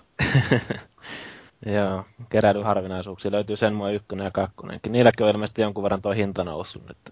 Kyllä ne vähitellen, että se taas katoilee huom- kuin huomaamatta varmaan niitä pelejä sillä lailla maailmasta. Mm. Kun on nähnyt netissä kuvia siitä, että kuinka pariskunnat eroaa, niin siellä voi olla, että naisihminen varsinkin voi innottua pistämään miespuolisen henkilön pelit säpäleiksi siinä kohtaa, kun tulee ero. Niin, siinä voi käydä huonosti. Joo, siinä menee Shenmuen levy, levyt rikki, niin sitä voi harmittaa. Siinä lähtee itsetunnon lisäksi jotain muutakin sitten samalla siinä. Kyllä. Elämän halu. Elämän halu lähtee, pakenee ruumista, niin kuin elämän pakenee Dead Spaceista, vai pakeneeko? Niin, tää on taas näitä justiin, että pelijournalismin taso, niin siitä voi olla monta mieltä, mutta aina välillä ainakin jotain putoo sellainen raoista vähän epäuskottavampaakin, joka sitten lopulta to- osoittautuu ihan täydeksi paskaksi. Niin, no siis öö, tuli uutinen videogamer.com väitti, että he ovat saaneet nyt tietää, että Dead Space 4 on peruttu, koska Dead Space 3 ei myynyt tarpeeksi. Ja sitten, no siinä oli myös muitakin juttuja, siihen liittyi siihen huuun, että kuinka Dead Space 3 oli, sekin oli melkein peruttu kesken kehityksen, niin että ne mikrotransaktiot oli tuotu siihen vähän viime hetkellä silleen, että ne oli jotain tyyli ne ammukset siinä pelissä oli muutettu universaaleiksi ihan sen takia ja mitä kaikkea nyt väittikään. Ja sitten tuli heti kommentteja joltain kehittäjiltä Twitterissä, että tämä nyt on täyttä paskaa, että tuossa ei ole mitään totta tai perää koko jutussa. Että ihan täyttä kuseetusta. Ja niin, Mm. Niin, no siis tämä on toisaalta semmoinen klikkihuoraus näkyy nyt sitten, että heti kun tuollainen huhu jostain esiintyy, niin sitten kaikki saitit rupeaa uutisoimaan sitä ja Joo, mä itse mä muistelen, että tämä videogamer.com niin on kyllä aikaisemminkin vetänyt jotain tämmöistä ihan täysin, tuntuu, että on hihasta revitty, että ehkä nämä välttämättä kannata luottaa niiden uutisten ollenkaan. Ainakaan. Se voi laittaa jonkun harjoittelijan piikki. Niin, no siellä on varmaan joku päättänyt, että, tai kyllä voihan se olla, että se on niin jo, jotain suht todellista reittiä päätynyt se informaatio, mutta se on jotenkin vääristynyt tai sitten mitään lie siinä. Ei sitten voi tietää, että mitä siellä oikeasti on tapahtunut. rikkinäinen puhelinilmiö. Nimenomaan, että se on tullut useamman eri lähteen kautta, että joo, nyt ne melkein peru Dead Space 3. Ai ne peru Dead Space 4! Tuo, se soittaa justiin sillä tavalla. No, kyllähän se vääristyy siinäkin, kun pelkästään huomaa, että kun joku uutisoidaan näitä, niin kuin nettisivut uutisoi toisten nettisivujen uutisia, niin kyllä ne muuttuu monesti siinäkin matkalla jo. Mm. Tai joku linkittää johonkin Facebookiin jonkun uutisen, että nyt PlayStation 4 on peruttu. Niin, ja sitten tietysti on vielä näitä, että joskus äh, dirikat saattaa vahingossa sanoa jotain harkitsematonta, joka sitten väännetään johonkin muuhun muotoon, tai sitten voi olla, että ihan oikeasti nämä dirikat sanoo jotain sellaista, mitä ne on tarkoittanut, mutta sitten jälkeenpäin täytyy mennä korjailemaan sanomisia. Niin, niin kuin tässä. ihmiset, ihmiset tajuaa, tai siis tajutaan vasta, että eihän me saataisi tuommoista sanoa, että ihmiset ei mm. tykkää siitä. Niin, niin ei aina tämä varmaan. Niin uh, Chief Investment Officer, kun tämä nyt sitten oli, joka oli vaan näistä mikrotransaktioista jotain kommentoinut, että ne tulee jatkossa kaikkiin meidän peleihin ja myöhemmin se sitten joutuu korjailemaan, että ei, ei kaikkiin peleihin tietenkään, että näihin AAA-peleihin, vaan sen mukaan, että miten ne sopii siihen peliin, mutta että mobiilipuolestahan tässä nyt vaan puhuttiin. Joo, ja nämä on, niillähän tuli tämä EA, tämä Real Racing 3, joka nyt on jonkun verran ainakin puhuttanut, että mitenkäs, että kuinka hyvä se peli loppujen lopuksi on, niin siinä on aika rankkaa tätä free-to-play-meininkiä justiin ollut mitään näistä ns time gatingia ne käyttää. Että Ilmasta pelaamista. Ihminen, niin kuin, tai siis siinä pitää odottaa aina, että pääsee ajamaan uudelleen ja sitten sä voit maksaa, että jos sä et haluakaan odottaa, niin oikealla rahalla. Ja tällä tavalla siitä kerätään sitä rahaa ja vähän no kaikki, ei, kaikki ei oikein tykkää siitä, että mieluummin porukka, kun ne tietää, että ne tykkää siitä itse pelistä, niin ne mieluummin vain maksaa siitä jonkun könttäsumma ja mm. ostaa sen kerralla, mutta ei ole mahdollisuutta tällaista tarjottu. Niin kyllähän tuollainen on just niin kuin toi sellaista keinotekoisinta mahdollista pelaajille vittuilua tuommoinen, että ö, estetään tekemästä sitä, minkä takia sitä peliä halutaan pelata. Et just isketään joku tuollainen timegate, niin kyllähän se on niin kuin, että tohon tilanteeseen se ei oikein sovi. Ei todellakaan. No mutta mitäs Vesa, onko sulla mielipiteitä näistä mikrotransaktioista? Uh, joo, kyllä. Itse asiassa tuosta Real Racing 3, vai joo. Ok. Tuli mieleen, mieleen siitä, kun puhuit, niin, niin kyllä tuntuu siltä, että ihmisiltä on nykyään tosi vaikea pyytää rahaa mobiilipeleistä. Niin siis pistää ne ostamaan se peli. Joo, että täytyy olla kyllä jonkunnäköistä tai jonkunnäköistä markkinointivoimaa tai jotain muuta takana, että mikä sen ihmisen sitten saa maksaa, vaikka olisikin joku dollari, niin edes sen vertaa. Et hyvin, hyvin vähän ihmiset ostaa arvalla ja, ja varmaan niin kuin mitä HC-pelaajia ei, en uskoisi, että niitä ihan kauheasti liikkuu tuolla mobiilipuolella. Niin, niin sitten nämä tuntuu, että pelin kehittäjät yrittää vedota isoa, isoa ryhmää ja millä ne saa ison ryhmän lataamaan pelin on se, että ne laittaa sen ilmaisiksi ja yrittää jollain tavalla saada rahaa takaisin siitä. En tiedä, en ole itse kokeillut ollenkaan tuota Real Racing kolmosta, että miten se toimii siinä.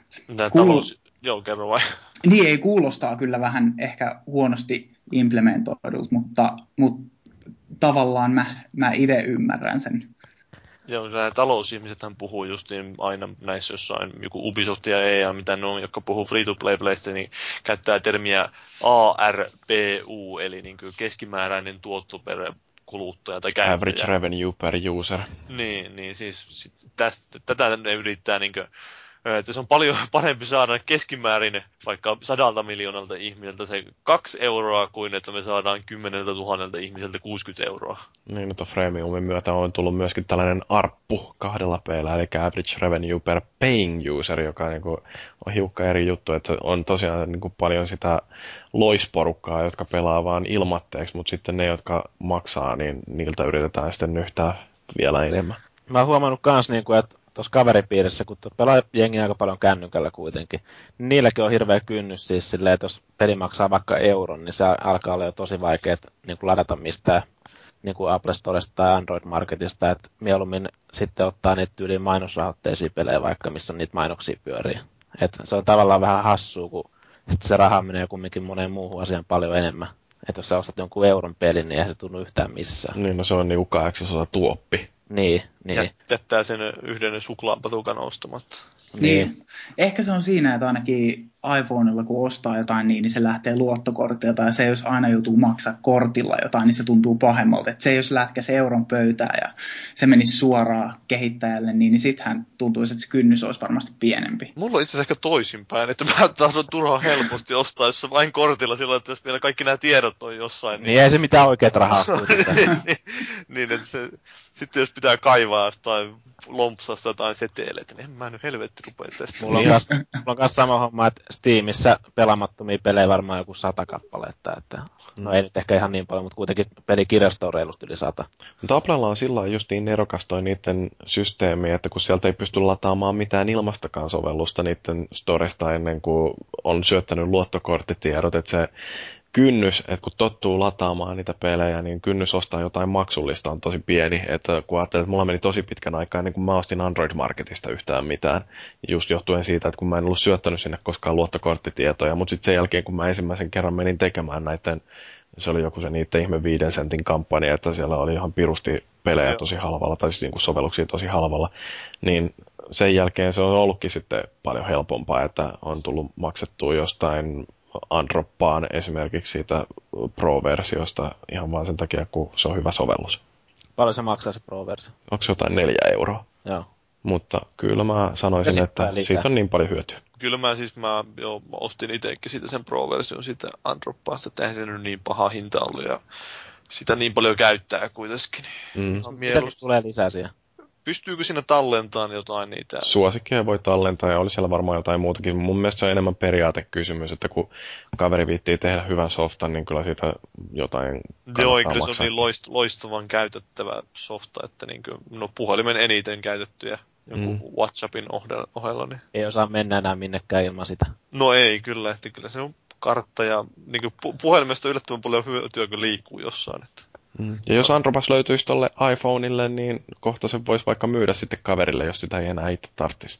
Niin, niin kyllä, tää, näinhän se menee tulevaisuudessa, kun Apple on jättänyt hakemuksen tai patenttihakemuksen digitaalisen sisällön jälleenmyynnistä. Ja tämähän nyt on ollut sinänsä pöydällä jo aikaisemminkin on puhuttu näistä pelien lisenssien edelleen myymisestä. Ja muistaakseni onko sitä jopa puitu jossain tuomioistuimessa vai missä se oli? Joo, siis Saksassahan kuluttaja joku virasto, vai mikä nyt olikaan, niin oli pyytänyt EU-tuomioistuimelta ennakkopäätöstä, ja EU-tuomioistuin oli todennut, että vaikka jonkin sovelluksen lisenssiehdoissa sanotaankin, että sitä ei voi jälleen myydä, niin tämä lisenssiehto on kuluttajasuojan vastainen, joten kyllä täytyy olla oikeus myydä noi softat, ja tämä koskee myöskin digitaalisesti toimitettavaa, eli siis verkosta ladattua softaa, että jos siinä on joku lisenssi, niin mulla täytyy olla oikeus myydä se eteenpäin. Tämä on silleen mielestäni aika mielenkiintoinen suuntaus, kun tuosta käytettyjen pelien kaupasta koitetaan päästä eroon fyysisilläkin kopioilla. niin, niin tota, sitten niin, no siis, kanssa. Ainakin EU-ssa varmaan jatkossa niin tilanne on ihan yksikäsitteisesti se, että ei voi tehdä mitään sellaista mekanismia, joka estää tämän pelin käyttöoikeuden jälleen myymisen. Et se sitten on eri asia, että miten se käytännössä mahdollistetaan. Ja kyllähän tässä Applenkin patentissa esimerkiksi on otettu huomioon justiin se, että jos mä myyn pelin jollekin kaverille, niin Apple voi ottaa siitä summasta, minkä mä otan siltä kaverilta, niin jonkun pienen provikan, josta se sitten tilittää varmaan eteenpäin ihan sinne sovelluksen kehittäjälle asti jotain. Et mun mielestäni toi on ihan täysin reilua, että kaikista näistä eteenpäin myyneistäkin, niistä menee sille tyypille, joka on alun perin sen työn tehnyt, niin sille menee jotain. Ja kyllä tässä on mun mielestä ihan jonkunnäköinen kultahippune, että ainakin iso kynnys itsellä on ostaa jotain oikeasti kallista peliä tyyli jostain Xbox Livestä, että, että just sen takia, että, että maksat 60 ja sen jälkeen se vaan seisoo siellä kovalevyllä. Että. Mm. Joo, siis toi, muutenkin tuo Games on Demand on mun mielestä niin päin persettä ennen noita alennuskampanjoita tehty, että ne, on, ne hinnat niin niin, niin kuin katossa, kun vertaa siihen, että saat jostain kaupastakin halvemmalla ne pelit. Niin, mutta siis oikea hinnoitteluhan on sitä, niin. että sä maksat hampaita kiristellen, että hölmöhän se on myydä sulle halvemmalla kuin mitä sä olisit valmis maksamaan.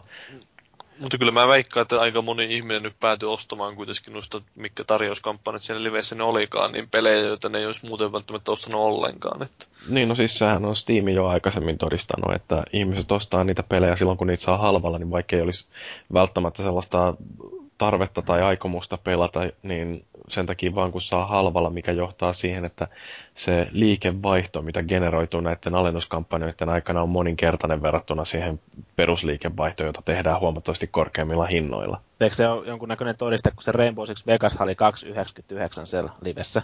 Joo. Niin, niin siinä oli pelaajamäärät yhtäkkiä siellä servereillä moninkertaistunut, että se oli ihan helvetisti jengiä pelaamassa sitä peliä. Se on hieno peli. Joo, mm. niin joo. Mä hetken aikaa harkittiin sitä Rainbow Six Vegasin ostamistakin, mutta sitten mä muistin, että niin mulla ei ollut tota Live Goldia, niin mä en sitten jaksanut.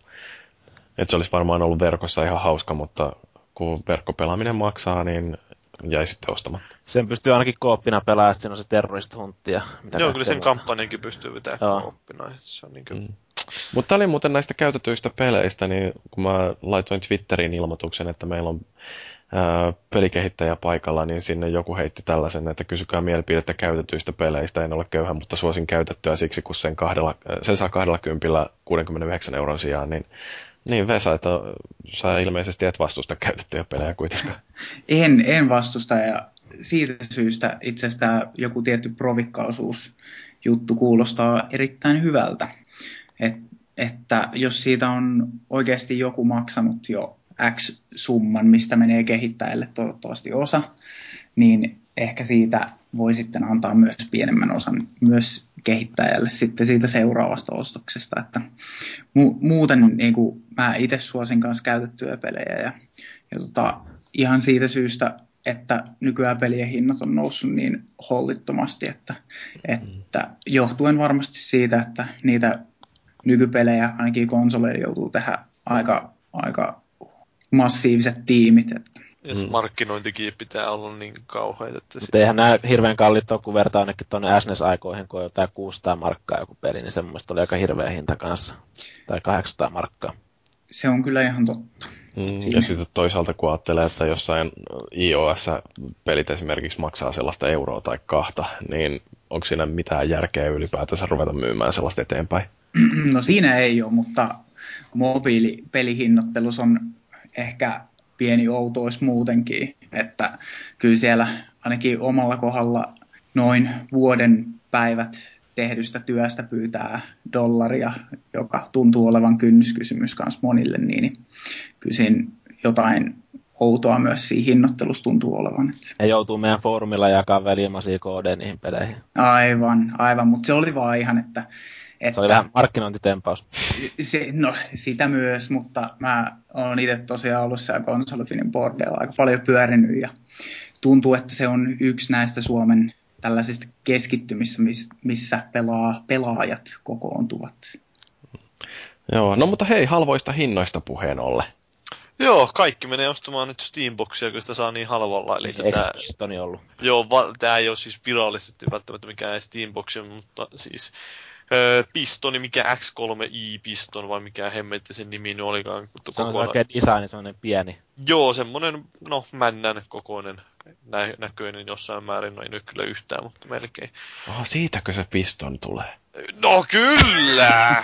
tai sitten tulee siitä, että se on Steam ja Steam piston, mutta voi vetää johtopäätöksensä, mutta jokainen itse. Eli siis kyseinen tämmöinen PC, niin kuin hyvin pienen tilaan pakattu PC, että siinä muistaakseni se emolevy on hienosti jaettu kolmeen osaan, ja sitten se on sillä lailla uumu, hevosen kenkä, eli U-muoto on pistetty sinne laitteen sisälle se emolevy, että hienoa tällaista designia käytetty siihen, että se on saatu niin pienen kokoon ja su- suhteellisen tehokkaaksi kuitenkin, mutta nyt sitä myydään sitten ennakkoon jo ja tuhannella dollarilla irtoa. Oliko se Eikö sitten saa se alennusta, jos tota, niin, tota, ostaa se etukäteen?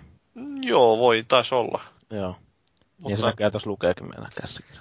Joo, että se on ihan niin kohtuu hinta. No en mä tiedä, mitkä ne se speksit nyt oli? Kertokaa nyt. Jyri. No, onko, onko kukaan nähnyt niitä? En mä muista. Mä muistan vaan, että se on joku on-kone.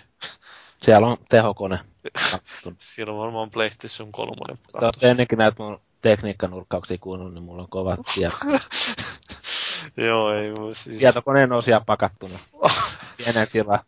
en, en, mä muista, että onko siitä, pitää oikein ruveta katsoa, että nopeasti tästä, että hemmetti, onko siitä jossain speksejä, mutta... Mutta varmaan jos Applelta tulee joku virallinen, niin luulisin, että tulee huomattavasti halvemmalla. Applelta? Ei Ap- Applelta, kun siis on... joo. Yeah. Niin. Niin. No joo.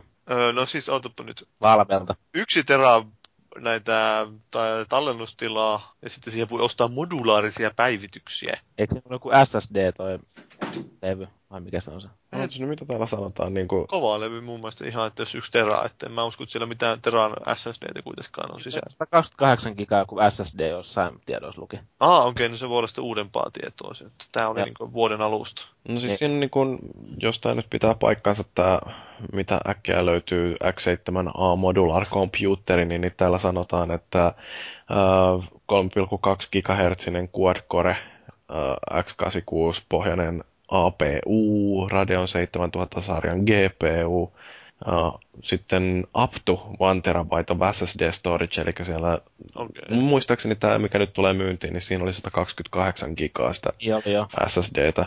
Uh, vähän kuluttaa virtaavaa, ja, mutta muistinmäärästä esimerkiksi ei sanota paljon mitään.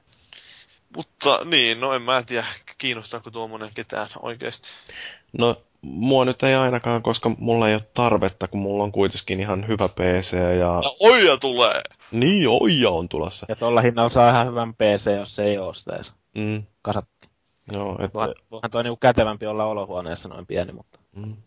Mutta siis se, mikä tuossa on jännä, että kun meilläkin on ollut foorumilla välillä keskustelua tästä One Console Futureista, ja siellä niin kuin, mä oon heittänyt sen väitteen, että se ongelma on siinä, että kun on monta valmistajaa tekemässä sitä rautaa, niin se rauta on yksinkertaisesti niin pirun kallista, kun sitä ei pysty subventoimaan millään. Ja tässä on mun mielestä hyvä esimerkki siitä, että kun tekee tuollaisen laitteen, niin ei sitä pysty ilmatteeksi valmistamaan että Sony ja Microsoft pystyy myymään omia konsoleitaan halvemmalla, koska ne saa rahat takaisin sitten myöhemmin niiden pelien myynnin kautta.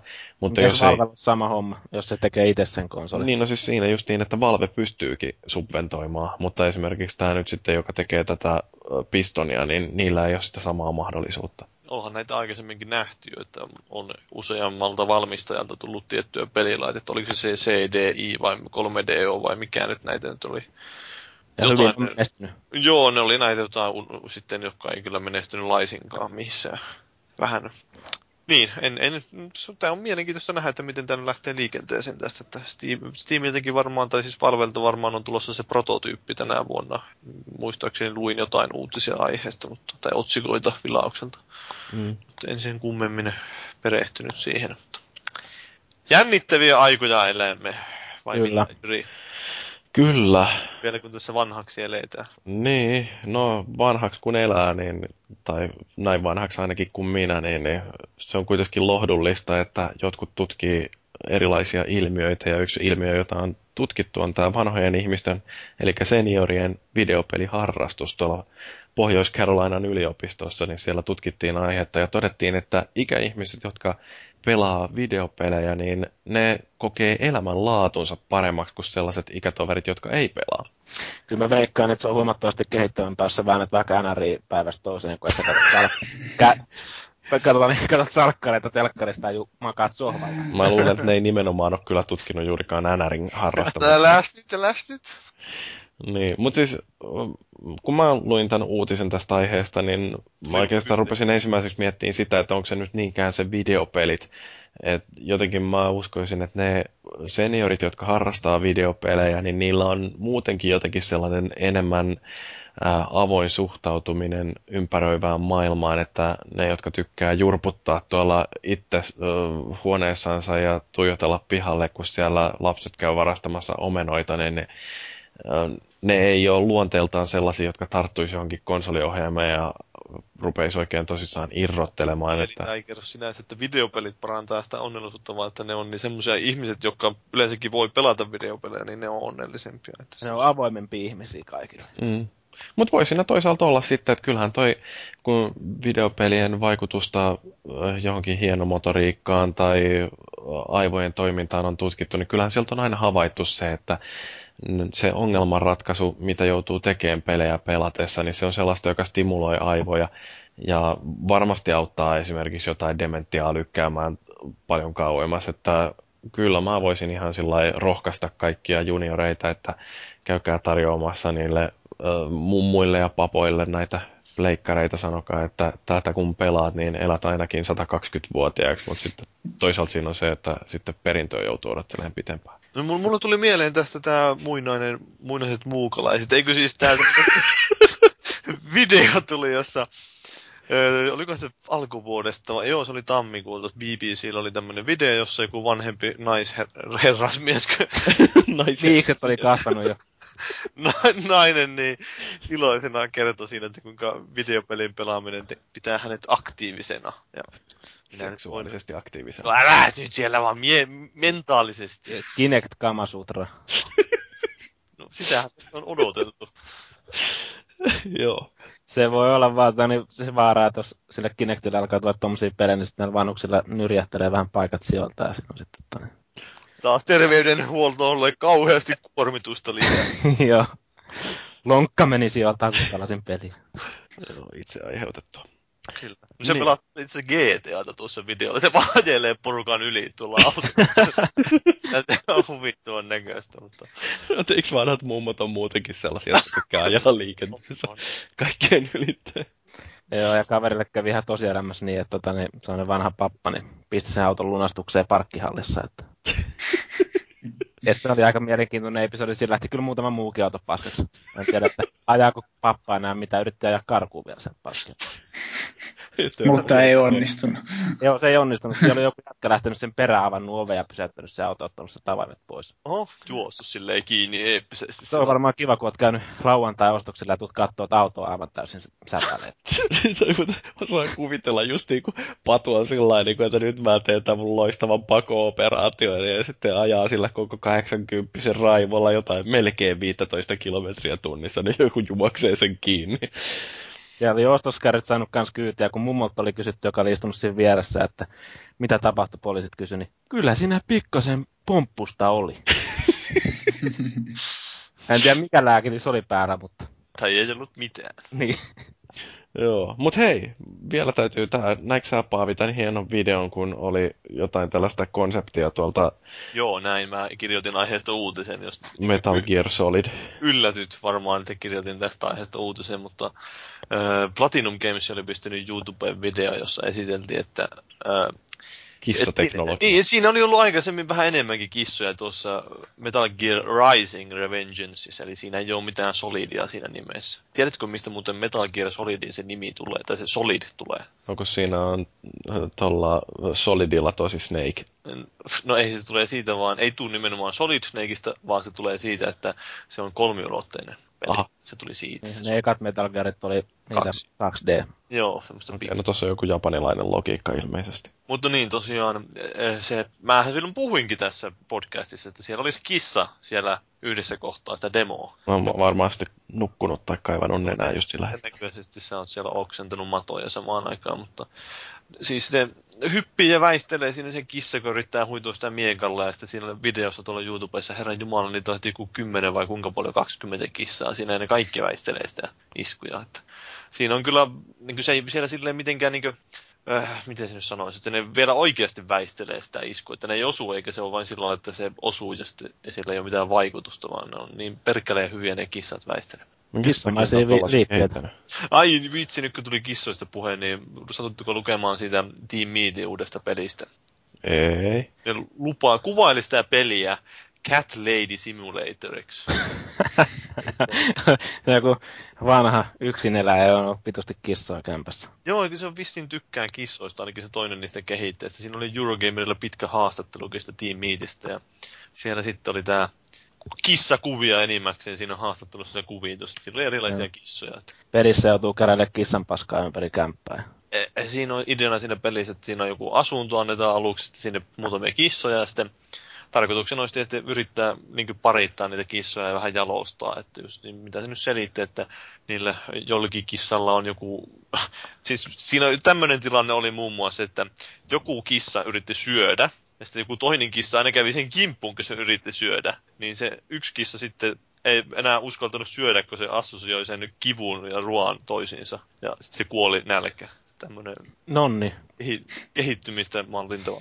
Pääseekö siinä käyttää niitä kissanäyttelyssä, näitä rotukissoja? En mä tiedä, kyllä ne vissiin jotain palkintoja niillä saa sitten, kun kehittää semmoisen jalostaa hyvän kissan, niin niistä voittaa jotain. Mutta hei, uu, uu, uu, nyt tuli mieleen. Kangasalla näin tänään oli loistava siellä, ö, käytiin pulkkamäessä vähän, niin, niin siinä vieressä oli sitten sellainen kenttä. Sieltä lähti tota, oli Kangasalan kennelseura tai joku tämmöinen järjesti sellaisen, ö, mikä koiravaljakko tai tällaisen hiihtokisan, niin, oli ihan loistavan näköisiä, kun koirat veti siellä hiihtäjiä kauheita vauhtia perässä. Niin ne ruoskat. Öö, ei, mutta siis niin kuin, öö, koirat, hienoja, parhaita eläimiä ikinä. Koirat on kyllä hienoja eläimiä. Ei parhaiden eläimien tittelistä nyt en kyllä Niin. tiedä. Varsinkin Mooses-koira. Mikä? Mooses-koira. Eikö teillä ole vähän niin kuin sellainen kissa, mikä esittää koira? Niin, no joo, joo. Niin. Nyt, nyt avautui tämä, mutta Toimii hyvänä sohvatyynä myös, eikö sen päälle yleensä istuskella. no minä en tiedä, että... Joo, Ei, mutta minun- hei, musta tuntuu, että me lähdettiin vähän tangentille nyt tästä meidän No vähän nyt lähdettiin tangentille. Tiesitkö, kun tähtiportit on se niminen jakso kuin tangent? Okei, toi, on on, hyvä, toi on kyllä hyvää tajunnan virtaa. Okei, no No. Ja RDAN ja Pealkini lentää avaruuteen semmoisella kokeellisella avaruusaluksella, että lähtee liukumaan, ne liukuu Jupiterinkin ohi siinä. Ne lähtee todelliselle tangentille. niin, niin. okei, joo, no palataan käsikirjoitukseen. Taukomusiikin jälkeen päästään viikon aiheeseen, eli kokemuksiin ensimmäisen oman pelin kehittämisestä. Tullaan takas hetken kuluttua.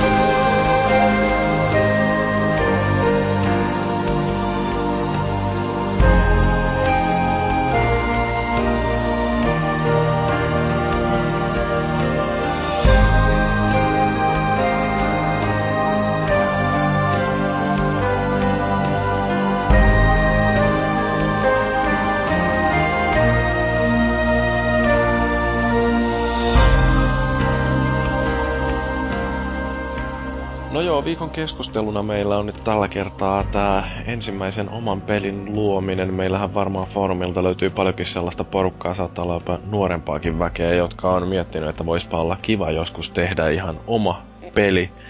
Ja nyt meillä on täällä keskustelemassa sellainen heppu, joka ei ole pelkästään ajatellut, että olispa kiva, vaan on tarttunut tuumasta toimeen ja tehnyt oman pelin. Ja mun se oli niin kuin, äh, hyvä se viesti, minkä sä Vesa olit kirjoittanut tonne, että enpä olisi uskonut, että joskus kirjoittaisin tällaisen viestin tänne, mutta Niin, Älä mi- tee pelejä! niin, mistä se ajatus sitten lähti? No, sehän lähti siitä, että tuossa äh, 2011 äh, menin kouluun opiskelemaan tietojen käsittelyä.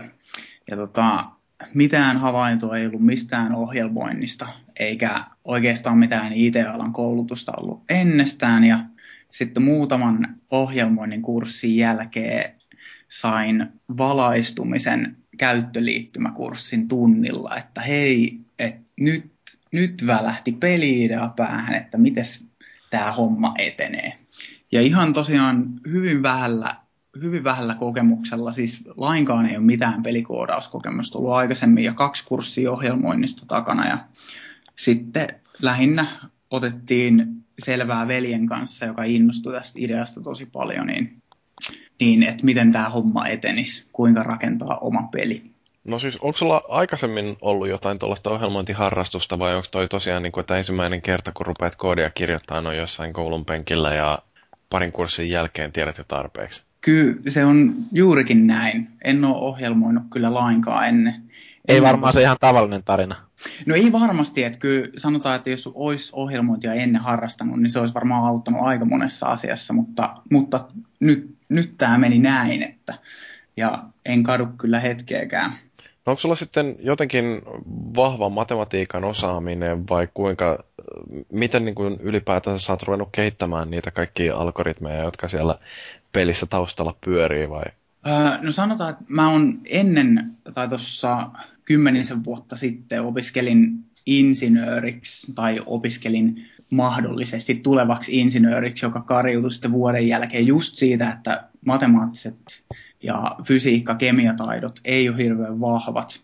Mutta sitten taas ongelmanratkaisukyky on aika hyvässä kondiksessa, joka sitten auttaa ainakin omasta mielestäni enemmän tuossa ohjelmoinnissa kuin se, että olet ihan puhtaasti matemaattisesti lahjakas. No siis mä oon itse asiassa, kun yliopistossa lukenut matematiikkaa, niin, niin Uh, mä oon siellä oppinut sen, että kaikki ongelmanratkaisu on jollain tavalla matematiikkaa, että oikeasti se, mitä meille matematiikkana opetetaan peruskoulussa ja jopa lukiossa, niin se on laskentoa, että se oikea matematiikka on sitten jotain ihan muuta. Niin just, eli ehkä mä oon sitten matemaattisesti lahjakas. Se Näinkö voi olla. Voi sanoa. Se voi olla, joo. Et mä en ole koskaan tiennyt sitä. Niin, aivan. joo, no siis tota, mutta missä koulussa sä opiskelet? Pasilassa Haagahelian ammattikorkeakoulussa. Okei, okay, ja siellä oppii sitten tuollaisia perusasioita ohjelmoinnista. Mitä kieltä teillä siellä koulussa käytetään? Javaa opetetaan koulussa ja täytyy myöntää, että tosiaan hyvät perustaidot saa sieltä että, ja loppu on täysin itsestä kiinni. Joo, no se on jännä sillä, että siis kun Javahan on sellainen semi-oliopohjainen kieli ja sitten taas iOS käytetään Objective-C, joka on aika puhtaasti ja aika elegantikin oliokieli, niin, niin, niin tota, niissä on varmaan jotain samaakin. Juu, kyllä on. Ja siis tämä perusidea ei poistu ollenkaan, että sulla on joku ongelma, jonka sä yrität selvittää sitten tekstillä. Että, että jos Javaa osaa kautta on innostusta oppia, niin ei toi Objective C ole yhtään sen kummosempaa. On, tietysti opetella joutuu ja töitä täytyy tehdä sen eteen, mutta, mutta näinhän se on kaikissa asioissa, jos haluat olla hyvä. Me, meillä on koululla on niin kuin, oli myös silloin kun mä tulin, niin opetettiin tavallaan niille ihmisille, jotka haluaa enemmän oppia ohjelmointia, niin opetettiin tätä Javaa ja sitten Python oli tämä niin helpompi tie. Ja nykyään on siirretty siihen, että kaikille opetetaan Python ja tämä on siis niin kuin TKQ ja nykyinen Aalto-yliopisto. Eli ja sitten on sitten totta kai myös C on kursseja C++, että C nyt tietyssä koulutusohjelmassa vaaditaan kokonaan. Ja täällä tuo C-kurssi on kyllä semmoinen aika legendaarinen, että siitä saa se kuusi noppaa, kun sitä nykyään saa. Ja välissä on saanut vissi jotain viisi tai neljä noppaa. Ja se on semmoinen, että siihen menee helposti se 10-15 tuntia viikossa ihmisiltä. Niin se, sen kurssin periaate on ainakin ollut se, että sen jälkeen niin siinä annetaan niin hyvät perustat, että sen jälkeen pystyy oikeasti tekemään jotain sillä ohjelmoinnilla. Että mä en tiedä, minkälaiset kurssit siellä on sitten teillä ollut, mutta että mm. kuinka hyvin, että pystyykö sieltä tyyli jo ekan kurssin perusteella lähteä oikeasti jo tekemään jotain vai? Ei, kyllä se on lähinnä, että ensimmäinen kurssi on sitä, että tutustutaan, että mitä ohjelmointi oikeastaan on ja Joo. sitten seuraavat on lähinnä sitä, että miten toimitaan ohjelmistokehitysryhmässä ja sitten niillä taidoilla yritetään niin, niin. päästä niin. eteenpäin. Mitä kautta sä, sä oot sitten niinku kehittänyt itse siinä sen jälkeen? Sitä on ehkä sketse juttu ikinä, että mä katsoin kuukauden YouTube-videoita.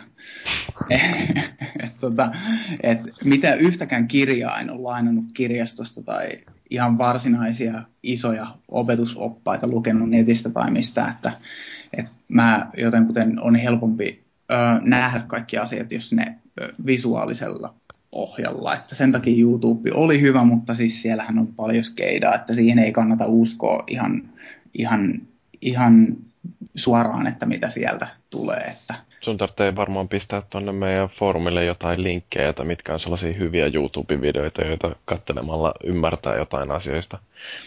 Joo, kyllä se on ihan mahdollista, mutta en ota mitään vastuuta, jos ne loppujen lopuksi mm. paljastuu olevan aivan kauheat kuraa. Joo, toihan on ihan jännä sillä että ohjelmointi kuitenkin loppujen lopuksi on aika paljon siitä kielestä riippumatonta, että kun ajattelee, että mä oon niin ensimmäinen yliopistokurssi, mitä meillä opetettiin ohjelmoinnissa, niin siellä käytettiin sellaista kieltä kuin Modula 2, jota kukaan ei todennäköisesti tunne. Se on Vuonna 85. Pascal-pohjainen ö, kieli. Sitten sen jälkeen, kun kävin siinä pikaisesti armeijaa ja palasin takaisin yliopistolle, niin siellä oli siirrytty jo C++ ja sitten siellä on myöhemmin jotain ohjelmointia opetettu käyttäen Smalltalkia ja sitten logiikka-ohjelmointia jollain Prologilla ja sitten siinä sivusta tuli tehty jotain perliskriptejä ja mm, sitten niin kun muuten on jotain harrastusmielessä, niin katsellut muitakin kieliä PHPtä nyt viimeksi. ää, niin kyllä se kuitenkin on, että kun ymmärtää sen perusajattelumallin siellä ohjelmoinnin taustalla, niin se kieli on jotenkin sellainen siihen päälle heitettävä juttu. Ja toi varmaan on sitten myöskin tämä, että kun rupeaa tekemään töitä jossain ohjelmointitiimissä, niin sitten se on se tiimin kanssa pelaaminen semmoista ö, omaa tekemistänsä. Ja sä nyt varmaan Vesaton veljes kanssa sitten joutunut kokemaan tämän, että mitä se on, kun kaksi tyyppiä voi puukottaa samaa koodia. No itse asiassa meillä, meillä tehtiin jo alusta sellainen työjako, että mun veli vastaa graafisesta puolesta ja minä itse koodista. Et sanotaan, että kaikki, kaikki visuaalinen ilme on mun veljen tekemää ja kaikki toiminnallisuus tulee taas sitten meidän yhdessä pohtimasta ja mun toteuttamasta mm. koodista. No mutta hei tähän väliin, kerro vähän, että mistä tuossa pelissä yleensä on kysymys? Hyvä kysymys, joo. E, Megamassive on pelin nimi.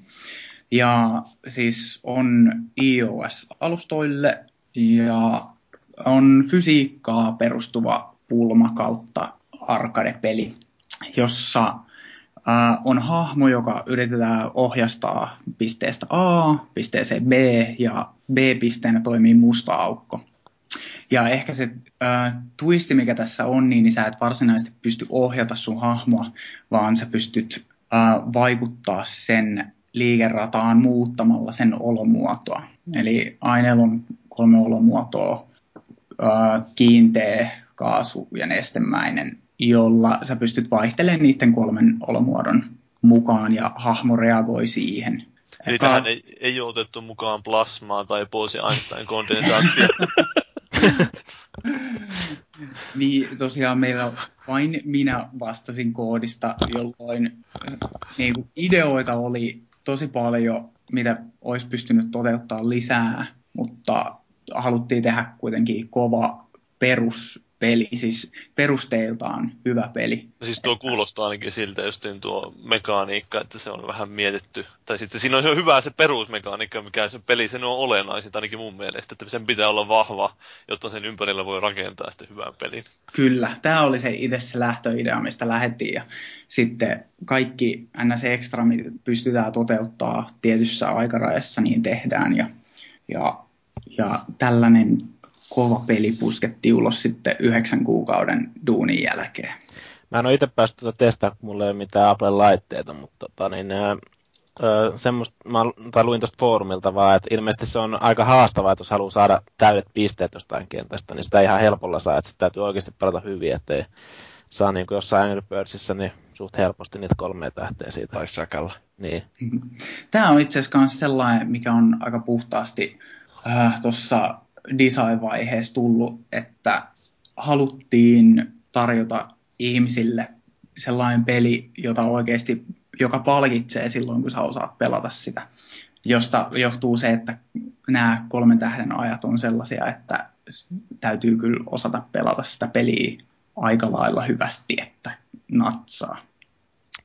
Miten tuli vaan mieleen, että minkälainen niin kuin, projekti tämä nyt on sitten niin ollut, kun on lähtenyt näistä lähtökohdista tekemään sitä, että onko kirosanoja lentänyt siinä kehitystyöaikana vai kaikki ollut ihan ruususta? No kaikki ei todellakaan ollut ihan ruususta koko aika, mutta, mutta me oltiin tietysti mielessä fiksuja, että me tehtiin hyvä suunnitelma. Mm, noin kaksi kuukautta itse suunniteltiin sitä peliä, että mitä siinä tulee olemaan ja minkälainen se koko, koko se perusidea on. Ja kun lähdettiin toteuttaa, niin pelattava peli saatiin pystyä noin kahdessa kuukaudessa, jonka jälkeen tuli sitten visuaalinen ilme. Ja siinäkin oli sellainen, että ei haluttu tehdä tekstuureita, joita kierrätetään, vaan halutaan, että siitä tulee tavallaan orgaanisen näköistä, niin, niin, niin kaikki kentät on käsin piirretty. Ja sen takia se on yksi syy, että minkä takia pelin, tuossa itse pelin valmistumisessa kesti niin kauan aikaa.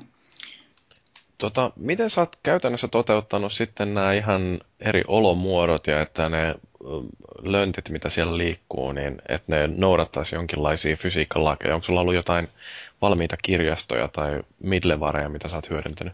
Äh, joo, eli tuossa pelissä on käytetty Kokos 2D frameworkia, itse Kokos 2 frameworkia, ja sitten fysiikkamoottorina on Box 2D jotka on open source ja Box 2Dn ominaisuuksista löytyy kaiken näköisiä säätöjä, mitä pystyy fysiikkaobjekteille tekemään. Et sanotaan, että se ei ole ihan niin helppoa, miltä se ehkä kuulostaa, mutta... mutta no tosiaan... ei, toi, toi ei kuulosta helpolta. Mut, tota, mutta ei se mitenkään mahdotonta ja on, on ollut tosiaan tuollaisia juttuja, mitkä on sitten nopeuttanut huomattavasti, että mitä ei ole joutunut itse kirjoittamaan, vaan löytyy jo valmiiksi kehitettynä. Mm, joo, musta tuntuu, että oikeastaan kaikkein isoin ongelma tuossa, kun rupeisi tekemään ihan tyhjältä pöydältä jotain peliä, niin ää, ei ole välttämättä edes se niiden yksittäisten ongelmien ratkaiseminen, että miten joku törmäystilanne esimerkiksi käsitellään, vaan enemmänkin se on se, että miten tunnistaa ne ongelmat alun perinkään, että, että kun se ei ole justiin tätä näin, että niin kun, jos sulle annetaan ongelma ja sun tarvitsee ratkaista se, niin sehän on se helppo juttu. Mutta se, että kun no, täytyy löytää se ongelma sieltä, mm. mitä rupeaa ratkaisemaan, niin siinä jotenkin kuvittelisin, että se on niin kuin isompi haaste. Uh, joo, ja täytyy myöntää, että on, on, joskus on kyllä tehnyt varmasti jossain ihmeisen fiiliksissä tuota peliä, koska on siellä sellaisia asioita, mistä mulla ei ole mitään ajuukaan, miten mä oon ne taas toteuttanutkaan. Crack. Koska... liima ja niin, niin. Äh, sanotaan, että joskus vaan joutuu keskittymään niin syvästi, että ehkä siitä saattaa tippua jotain pois se on, muistista. Se on se flow-tila koodaamisessa kyllä, että sinä sitten joskus se vaan niin sillä tuntuu, että sujuu ja sitten totta kai koodissa, varsinkin jos rupeaa katsomaan niin toisen ihmisen koodia, niin se on kyllä niin tuskasta, että yrittää seurata, että miten toinen ihminen, vaikka sitä olisi kommentoinutkin, niin se on silti niin kauhean hankalaa lähteä, jos ei ole mitään muistikuvaa omasta koodistakaan, niin sekin voi olla vaikeaa. Että Niinpä. lähtee sillä lailla purkamaan sitä. Siinä pitää sitten oikeasti ruveta debukkaamaan sitä koodia, että tajuaa, että mitä siinä oikeasti tapahtuu. Joo, ja se mitä puhutaan siitä, että koodia tarvitsee kommentoida ja kaikki muuttujat täytyy nimetä järkevästi, niin se ei ole mitään paskanjauhantaa, että se, vielä silloin se on helppoa, kun koodia on alle sata riviä, niin sitä pystyy aika hyvin Joo. vaan lukemalla tulkitsemaan, että mitä tässä pitää tehdä. Mutta sitten kun ruvetaan puhumaan useammasta tuhannesta rivistä, niin silloin jokaista yksittäistä kohtaa ei enää muista. Ja sitten varsinkin, että kun jonkin ongelman on ratkaisu jollain tietyllä tavalla, niin jälkeenpäin se ei olekaan enää ihan ilmeistä, että minkä takia mä oon tehnyt tässä näin. Joten mahdollisimman paljon pitäisi pystyä dokumentoimaan sitä omaa tekemistänsä sinne koodin sekaan, jotta myöhemminkin ymmärtää, että mitä on tehnyt. Niin onko huomannut Vesa tällaista nyt sitten, että niin, niin, nyt kun katselee sitä omaa koodia, niin miettii, että mä en taju enää yhtään tätä. On siellä, on siellä kyllä oikeasti niitä klassisia juttuja käynyt, että kuukausi aikaisemmin oli koodannut jonkun pätkän ja kuukausi sen jälkeen katsoi, että mitä tämä on, että tämähän on aivan turhaa ja deletee monta riviä pois sieltä, jonka jälkeen mikään enää toimi. Et ihan, ihan samoja, samanlaisia ongelmia kyllä tulee tosiaan tossakin vastaan, jos, jos ei kommentoi tai, tai muista, että mitä on tehnyt. Mm. Joo, ja sitten siellä on tietysti kaikkea sellaista, että jos copy-pastaa kauheasti koodia, niin sitten se ylläpitotyö muuttuu vaikeammaksi. Että tarvitsisi jatkuvasti tehdä jotain sellaista koodin huoltamista ja refaktorointia mm. niin sanotusti. Uh, Mutta niin sulla ei ole niin hirveästi kokemusta muuten tuosta ohjelmointityöstä, että osaisit sanoa, että onko tuohon peliohjelmointiin liittyen, liittyen nimenomaan jotain sellaista, mikä uh, erityisesti eroaisi siitä tavallisesta jostain toimisto-ohjelman tekemisestä?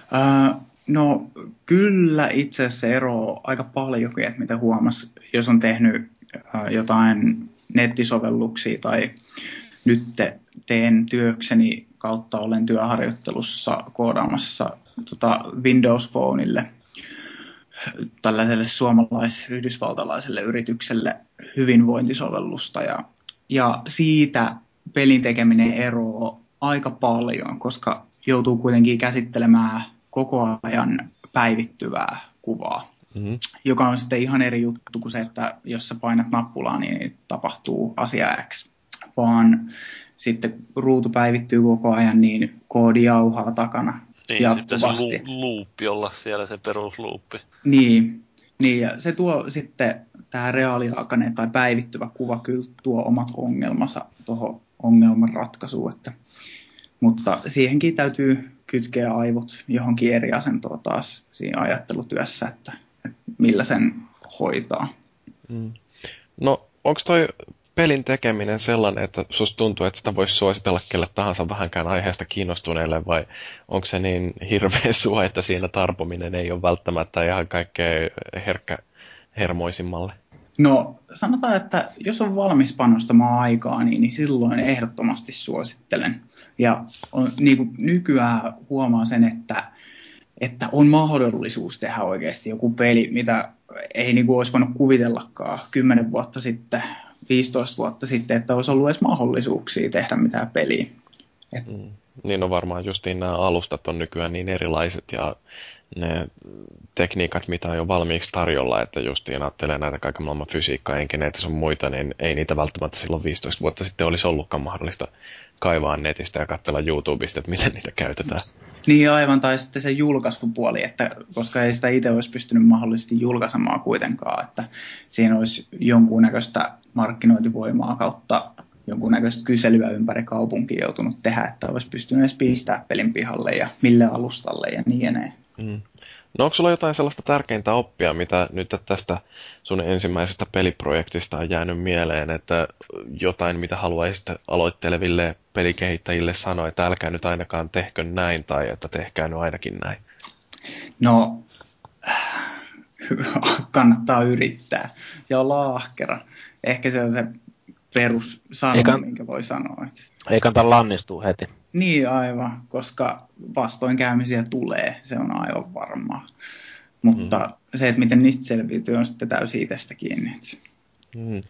No, mitäs tämä Megamassive, niin minkälaisen vastaanoton se on saanut? Itse asiassa peli on kyllä herättänyt aika paljon kiinnostusta ja e, lähdettiin sillä liikenteeseen, että julkaistaan peli ja aletaan sitten myöhemmin tekemään jonkunnäköistä markkinointia. Ja kävikin niin hyvästi, että, että se huomattiin oikeastaan sieltä heti, kun laitettiin peli ulos. Ja sitten muutama vähän isompi paikka kirjoitti arvostelua ja sitten saatiin tällainen aika hyvä yhteistyökumppani hetkellisesti, minkä ansiosta sitten latausmäärätkin nousi aika huomattavasti, että et peliä on nyt ladattu vähän vajaa 100 000 kappaletta, että että harva, harva sitä olisi uskonut, että jonkun kahden tyypin peli, täysin kokemattoman noviisin peli, niin, niin Lahden kokoinen kaupunki pelaa tuolla mm. peliä. Ja mikä silloin arvosana tällä hetkellä tuolla iTunesissa? Öö, ne on maakohtaisia, mutta hyvinkin pitkälti pyöritään neljässä tähdessä. Että porukka tuntuu tykkäävä. Kyllä, se on se yleisfiilis, että sanotaan jonkun verran on, on tämä kolmen tähden saavuttaminen kerännyt tällaista, että, että joutuu sijoittaa aikaa, mutta, mutta sitä oikeastaan toivotaankin, että ihmiset sijoittaisi aikaa tuon pelaamiseen. Mm. No, mitäs tuosta eteenpäin? Meinaako kehittää samaa ideaa eteenpäin vai onko jo uusia ideoita kytemässä? Äh, Kine, Kinect-versio kannattaa tehdä pelistä. Sanotaan, että ei, ei tietysti konsolikehitys sinällään kiinnostaa, mutta nyt tällä hetkellä ainakin keskitytään tuohon, mitä ollaan tehty ja pyritään tekemään siitä koko ajan parempi. Että. Se ei välttämättä ole ehkä, no siihen joutuu ne omat kehitystyökalut varmaan hankkia sitten tuossa konsoleille. Varmastikin, että joo. Nekin maksaa jonkun verran ne. Kyllä, ja se varmasti vaatii sitten jo, en usko, että sitä ihan yksi mies tekee, että jonkunnäköisen tiimin keräämistä ja, ja tota, ei, ei ehkä enää pyöritään enää yksityishenkilönä vaan, että sitten sit on varmaan pelistudio ja muu, sun muuta. Että. Se on mielestäni ollut aika hauska seurata tuon Wii Uun ympärillä, kun siellä jotkut indit kehittäjät, niin kerää Kickstarterin rahaa siihen, että ne saa sen kehityskitin ostettua itsellensä. Kuinka paljon se maksaa sitten? Öö, mä en muista sitä ihan tarkkaan, mutta se on ihan hauskaa, että siihenkin joutuu kerää rahaa kuitenkin. Niin, sitten mutta konsoleilla on nämä käytännöt on niin kanssa hankalia monesti India kehittäjälle, että Nintendolla esimerkiksi oli siellä Viin eShopissa se, että pelin pitää myydä tietyn verran, että ne maksaa penniäkään kehittäjälle. Niin, niin. Tuommoisia ihan niin kuin, että pelin kehittäjällä on pakko olla toimisto, että se voi julkaista pelin. Joo, no. ilmeisesti tuon niin Wii Uun kanssa niillä on, ne on yrittänyt ainakin saada enemmän niitä indie-kehittäjiä mukaan sinne. Ja... Joo, ne on luopunut näistä monista käytännöistä. Se vain valitetaan se Retro City Rampagen kehittäjä sitä just, että maksaa, mitä oliko se nyt 20 000 dollaria, kun sillä nyt käytännössä meni turhaa rahaa siihen, että se vuokrasi sen toimiston siksi aikaa, että se sai niin. sen. Se on suhteellisen iso raha kuitenkin. No joo, kyllä se on. Niin. Että se tie, ajattelee, että se tuskin myy sitä, sitä tarvittavaa määrää kuitenkaan viillä, että se saisi siitä sitä rahaa sitten pelistä. Joo. No, Pleikka nelosellahan meinaa nyt ilmeisesti olla jotenkin vähän erilainen toi uh, politiikka, että siellä ainakin yritetään saada enemmän noita indieitä mukaan. Mutta tota, sittenhän on toi Uuja. Kiinnostaako se?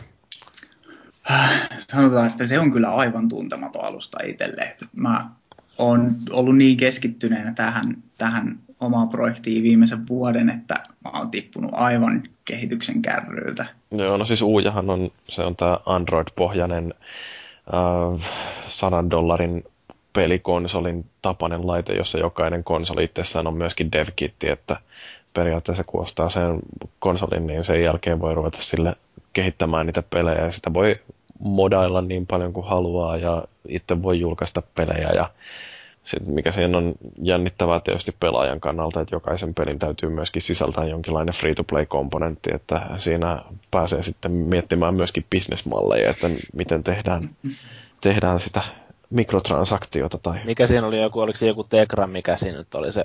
No siis se on periaatteessa niin kuin tosi tehokas Android-puhelin, joka on kytketty telkkariin. Onko se Tegra 3 vai mikä Joo. se nyt sitten on? Mutta se on yksi varmaan ihan mielenkiintoinen. Tuolta oli meillä Twitterissä tullut kysymys, että miksi juuri iOS ja onko aikeita julkaista esim. Android- tai Windows Phone-versiota? Paljon on kyselty kyllä Android ja Windows Phoneille. Windows Phonein luulisi, että se ei ole niin suuri markkina, niin kuin, että sillä että aika vähän kuitenkin loppujen lopuksi se laite kantaa. Niin, siinä on kyllä omat haasteensa sitten, että miten se toimisi, mutta tota, tuota, tuota. kyllä ollaan palloteltu sitäkin ideoita, että, että mitä jos sitä toisi muille alustoille, mutta... Minkälainen työ siinä on niin kuin sitten kääntää sitä sinne? Sanotaan, että kyllä se nyt tuntuu yhden ihmisen voimin kautta kahden ihmisen voimin, että, että eka keskitytään tähän alustaan, mille ollaan julkaistu ja, ja siitä jos jossain vaiheessa tuntuu kautta on aikaa kautta lähtee vetämään vähän isommin, niin, niin silloin, silloin lähdetään funtsiin tarkemmin noita muita versioita. Ehkä se on sinänsä loogista, että hioo sen sillä sen konseptin vielä paremmaksi. Sitten sen paremman tuotteen voi lähteä viemään sitten ehkä muille alustoille. Niin, se on vähän tietenkin, että jos lähtee hosumaan uut, niin kuin useampaa paikkaa samaan aikaan. Niin, niin sit siinä menee resursseja sitten hukkaan siihen, niin. just, että kääntää sitä yhtä peliä useammalla. Mm, aivan. No koska me nähdään sulta seuraava peli? Voi voi. Ei kyllä osaa vielä luvata mitään. When it's ready. niin, just eikö When it's ready. Uh, uh, en osaa sanoa. Ehkä se on tosiaan sitten when it's ready meiningillä, mutta, mutta tota, kyllä me vielä yritetään tarjota vähän lisää tavaraa tuohon Megamassiveen ja, ja tota, saada siitä sellainen ihmisiä kiinnostava peli. Että... Mun mielestä, mun mielestä on tosi hyvä suuntaus, että niinku päivitellään sitä peliä vielä julkaisun jälkeen, mikä on niinku näkynyt esimerkiksi tuossa Hill Climb Racingissa, mihin on tullut niinku taas lisää, lisää kamaa. Ja jonka kanssa tämä kehittäjä saadaan varmaan tänne jossain vaiheessa kanssa vieraaksi, niin tota, se on mielestäni ilahduttavaa, että vaikka sä oot niinku pelannut sitä peliä aika paljon, niin sen tulee koko aika lisää kenttiä ja lisää niitä ajoneuvoja esimerkiksi ja muuta. Että. Niin ja tavallaan se, no Hillgram Racing on, siitähän ei vissiin maksullista versio ollenkaan. Että se ei on, ole. Ei joo, niin tota, se tietysti se on vähän poikkeustapaus, mutta muuten mun mielestä se oikeuttaa sitä ostosta myös sitten, että peliä myös tuetaan myöhemmin. Että sitä ei saman tien unohdeta, kun se on julkaistu. Kyllä.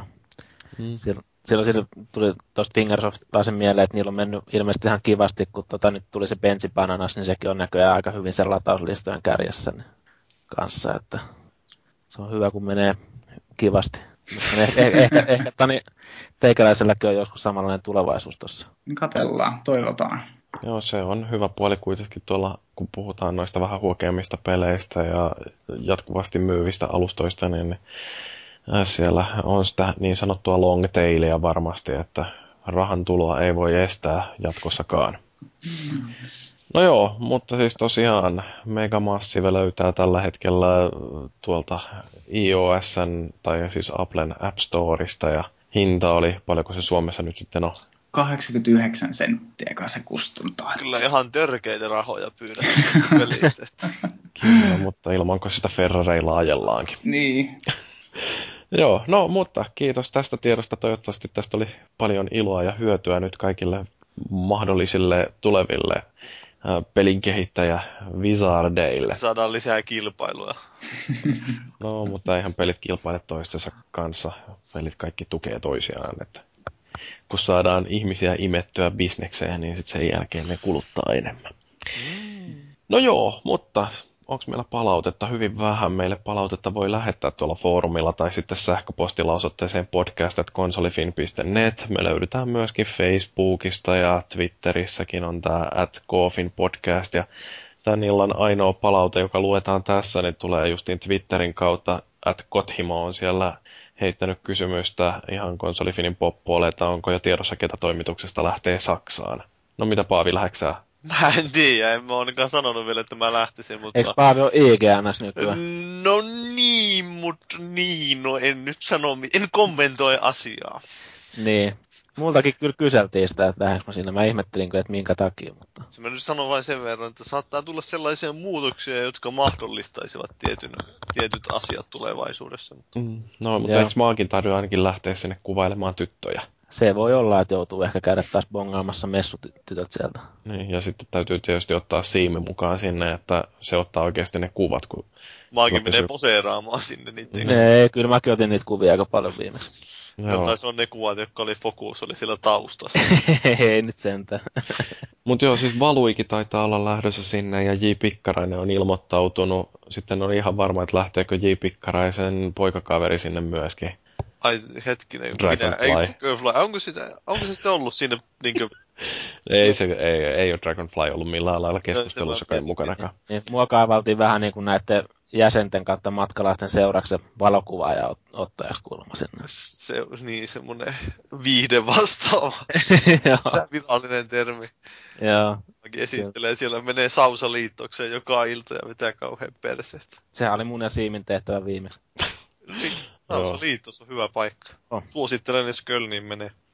Mutta eiköhän tässä niin ne tärkeimmät ollut kuitenkin. Ää... Mitäs muuten, oliko Tuhomursu? Tontsasta on jotain puhetta. Tai siis mä kuulin jotain spekulaatiota, että Tontsa spekuloisi lähtemisellä. Oi joo, no se olisikin mielenkiintoista. Lähtisikö gamer-porukka sinne? Niin, jos saa luvan lähteä.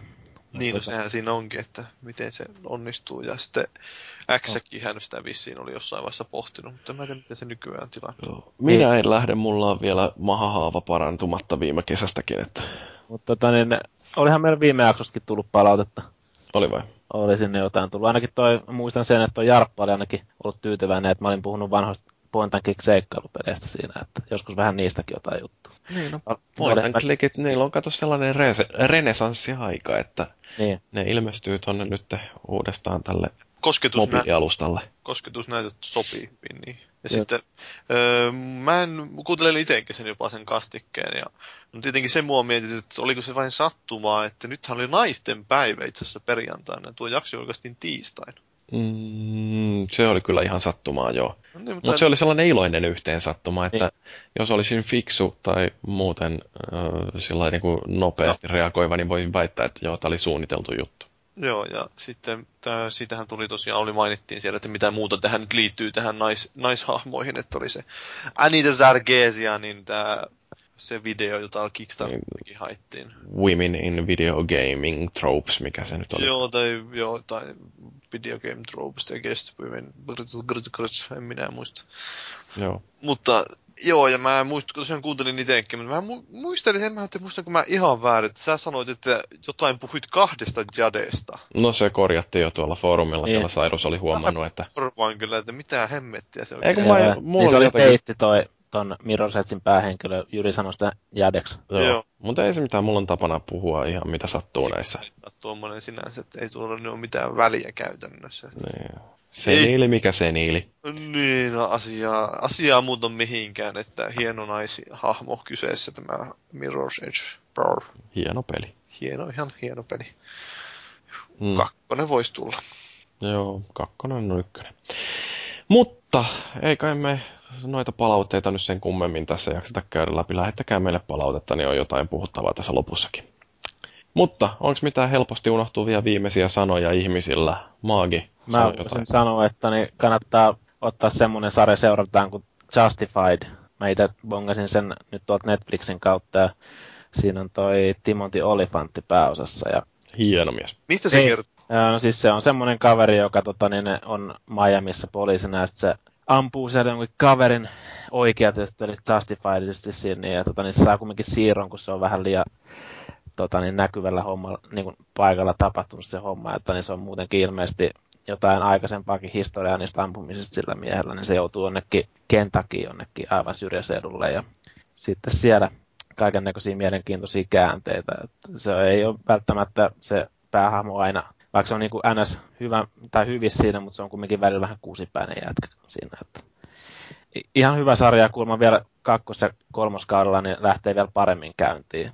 Että tuossa on vähän niin kuin tuossa ykköskaudella semmoisia krim, criminal, criminal of the episode niin kuin tyyppisiä juttuja, sillä niin kuin, että siinä on sitten niillä seuraavilla kausilla niin kuin enemmän sellainen niin kuin suuri pääjuoni, mitä seurataan vaan koko ajan sinne. On kuullut näin. Mutta tosi, tosi mielenkiintoinen sarja ja hieno mies. Mm. Mä voin suositella sitä, että katsotte Archery. En tiedä, oletteko tutustuneet, tutustuneet kyseiseen sarjaan. Sekin löytyy ilmeisesti Netflixistä ainakin jotain. Joo, Netflixistä taitaa olla kolme kautta, kun siellä on nykyään. Että mä Joo. itse sen Netflixistä aloitin sen kattomisen ja tyyliin päivässä katoin ekan kauden. Ja Onko se niinku semmoinen vähän niin kuin piirretty sarja? Se on animaatio, eli Joo. piirretty ja siinä on, ei ehkä kuitenkaan kerro mitään varsinaisesti, se on semmoinen verrattavissa siinä mielessä South Parkiin, että se päähenkilö on semmoinen hyvin sovinisti ja mitään kaikkea, että se on tämmöinen agentti, joka on vähän hemmoteltu pilalle ja sitten sillä on aina, no, sanoo kaiken suoraan mitä ajattelee ja se on ihan huvittavaa, kun se heittelee siellä kaikkia hienoja repliikkejä, mutta ei, ei sitä nyt oikein voi, kannattaa katsoa, kun YouTubesta klippi joku, niin sitten ehkä tajuaa, tykkääkö siitä härskistä huumorista. Joo, tuo on vähän sama tuon Justifiedin kanssa, että va- vaikeastaan niin sanoiksi pukea, että kyllä se kannattaa itse kokea. Joo, siinä on, muun muassa yhdessä jaksossa oli tämmöinen, haluttiin sinne agenttilandiaan hommata vähän tällaista niin kuin piristystä tähän etniseen värimaailmaan, niin sitten siellä oli tämä musta mies, joka oli juutalainen, palkattiin sinne agentiksi. Ja sitten se muun muassa kosketteli peniksiä ja yhdessä ne artseliset se mies. Nonni. Sitten kun tänne väänti jossain pukukopissa, sillä oli ilman vaatteita. Sitten se sanoi, että tajuatko, että meidän penikset koskettaa toisiaan? Eli, eli normipäivä, kun konsolifin lähtee jonnekin reissuun. Kyllä. Niin, mutta eikö se ollut niin, että se ei ole homo, jos ei kivekset kosketa? Öö, jos ei per takaa tuuppaa, niin sitten se ei ole homma. Okei, okay, no mitä, onko Vesalla jotain vielä, mitä haluat jälkeen. Näin jää. Ei, ki- kiitos kutsusta ja pelatkaa ja tehkää pelejä ihmiset. Ostakaa perkele sitä peliä sieltä. Mä voisin käydä ostamassa. Niin. No, Mäkin ostaisin, jos mulla olisi joku Apple-laite. No osta Apple-laite ja sitten ostat sen. Se tulee vähän kalliiksi se peli. Se on sijoitus tulevaisuuteen. Sä voit ostaa ne jatkosotkin sitten. Kyllä. Kyllä, kyllä, joo. Mä voisin tähän loppuun lähettää terveisiä tolle Ossin kavereille Kuusankoskelle. Jos näette siellä joskus Pirkka-Pekka Peteleusta, niin kertokaa sille, että tämä on hyvä podcasti. Niin hakatkaa se. Kyllä. No, mutta tämä oli jakso numero 103. Kiitos kuuntelijoille, kiitos maagiset, kiitos Paavi ja erityisesti kiitos meidän vieralle Vesalle. Minä olin Jyri ja ensi kerralla lisää samaa. I am no messenger. I possess the most powerful weapon in the universe. But I will give you a message. The message of death. Ja täytyy varmaan ruveta katsoa siitä, että sitä kulta sinusta tuli pullukka vai mikä se on. Mitä helvettiä?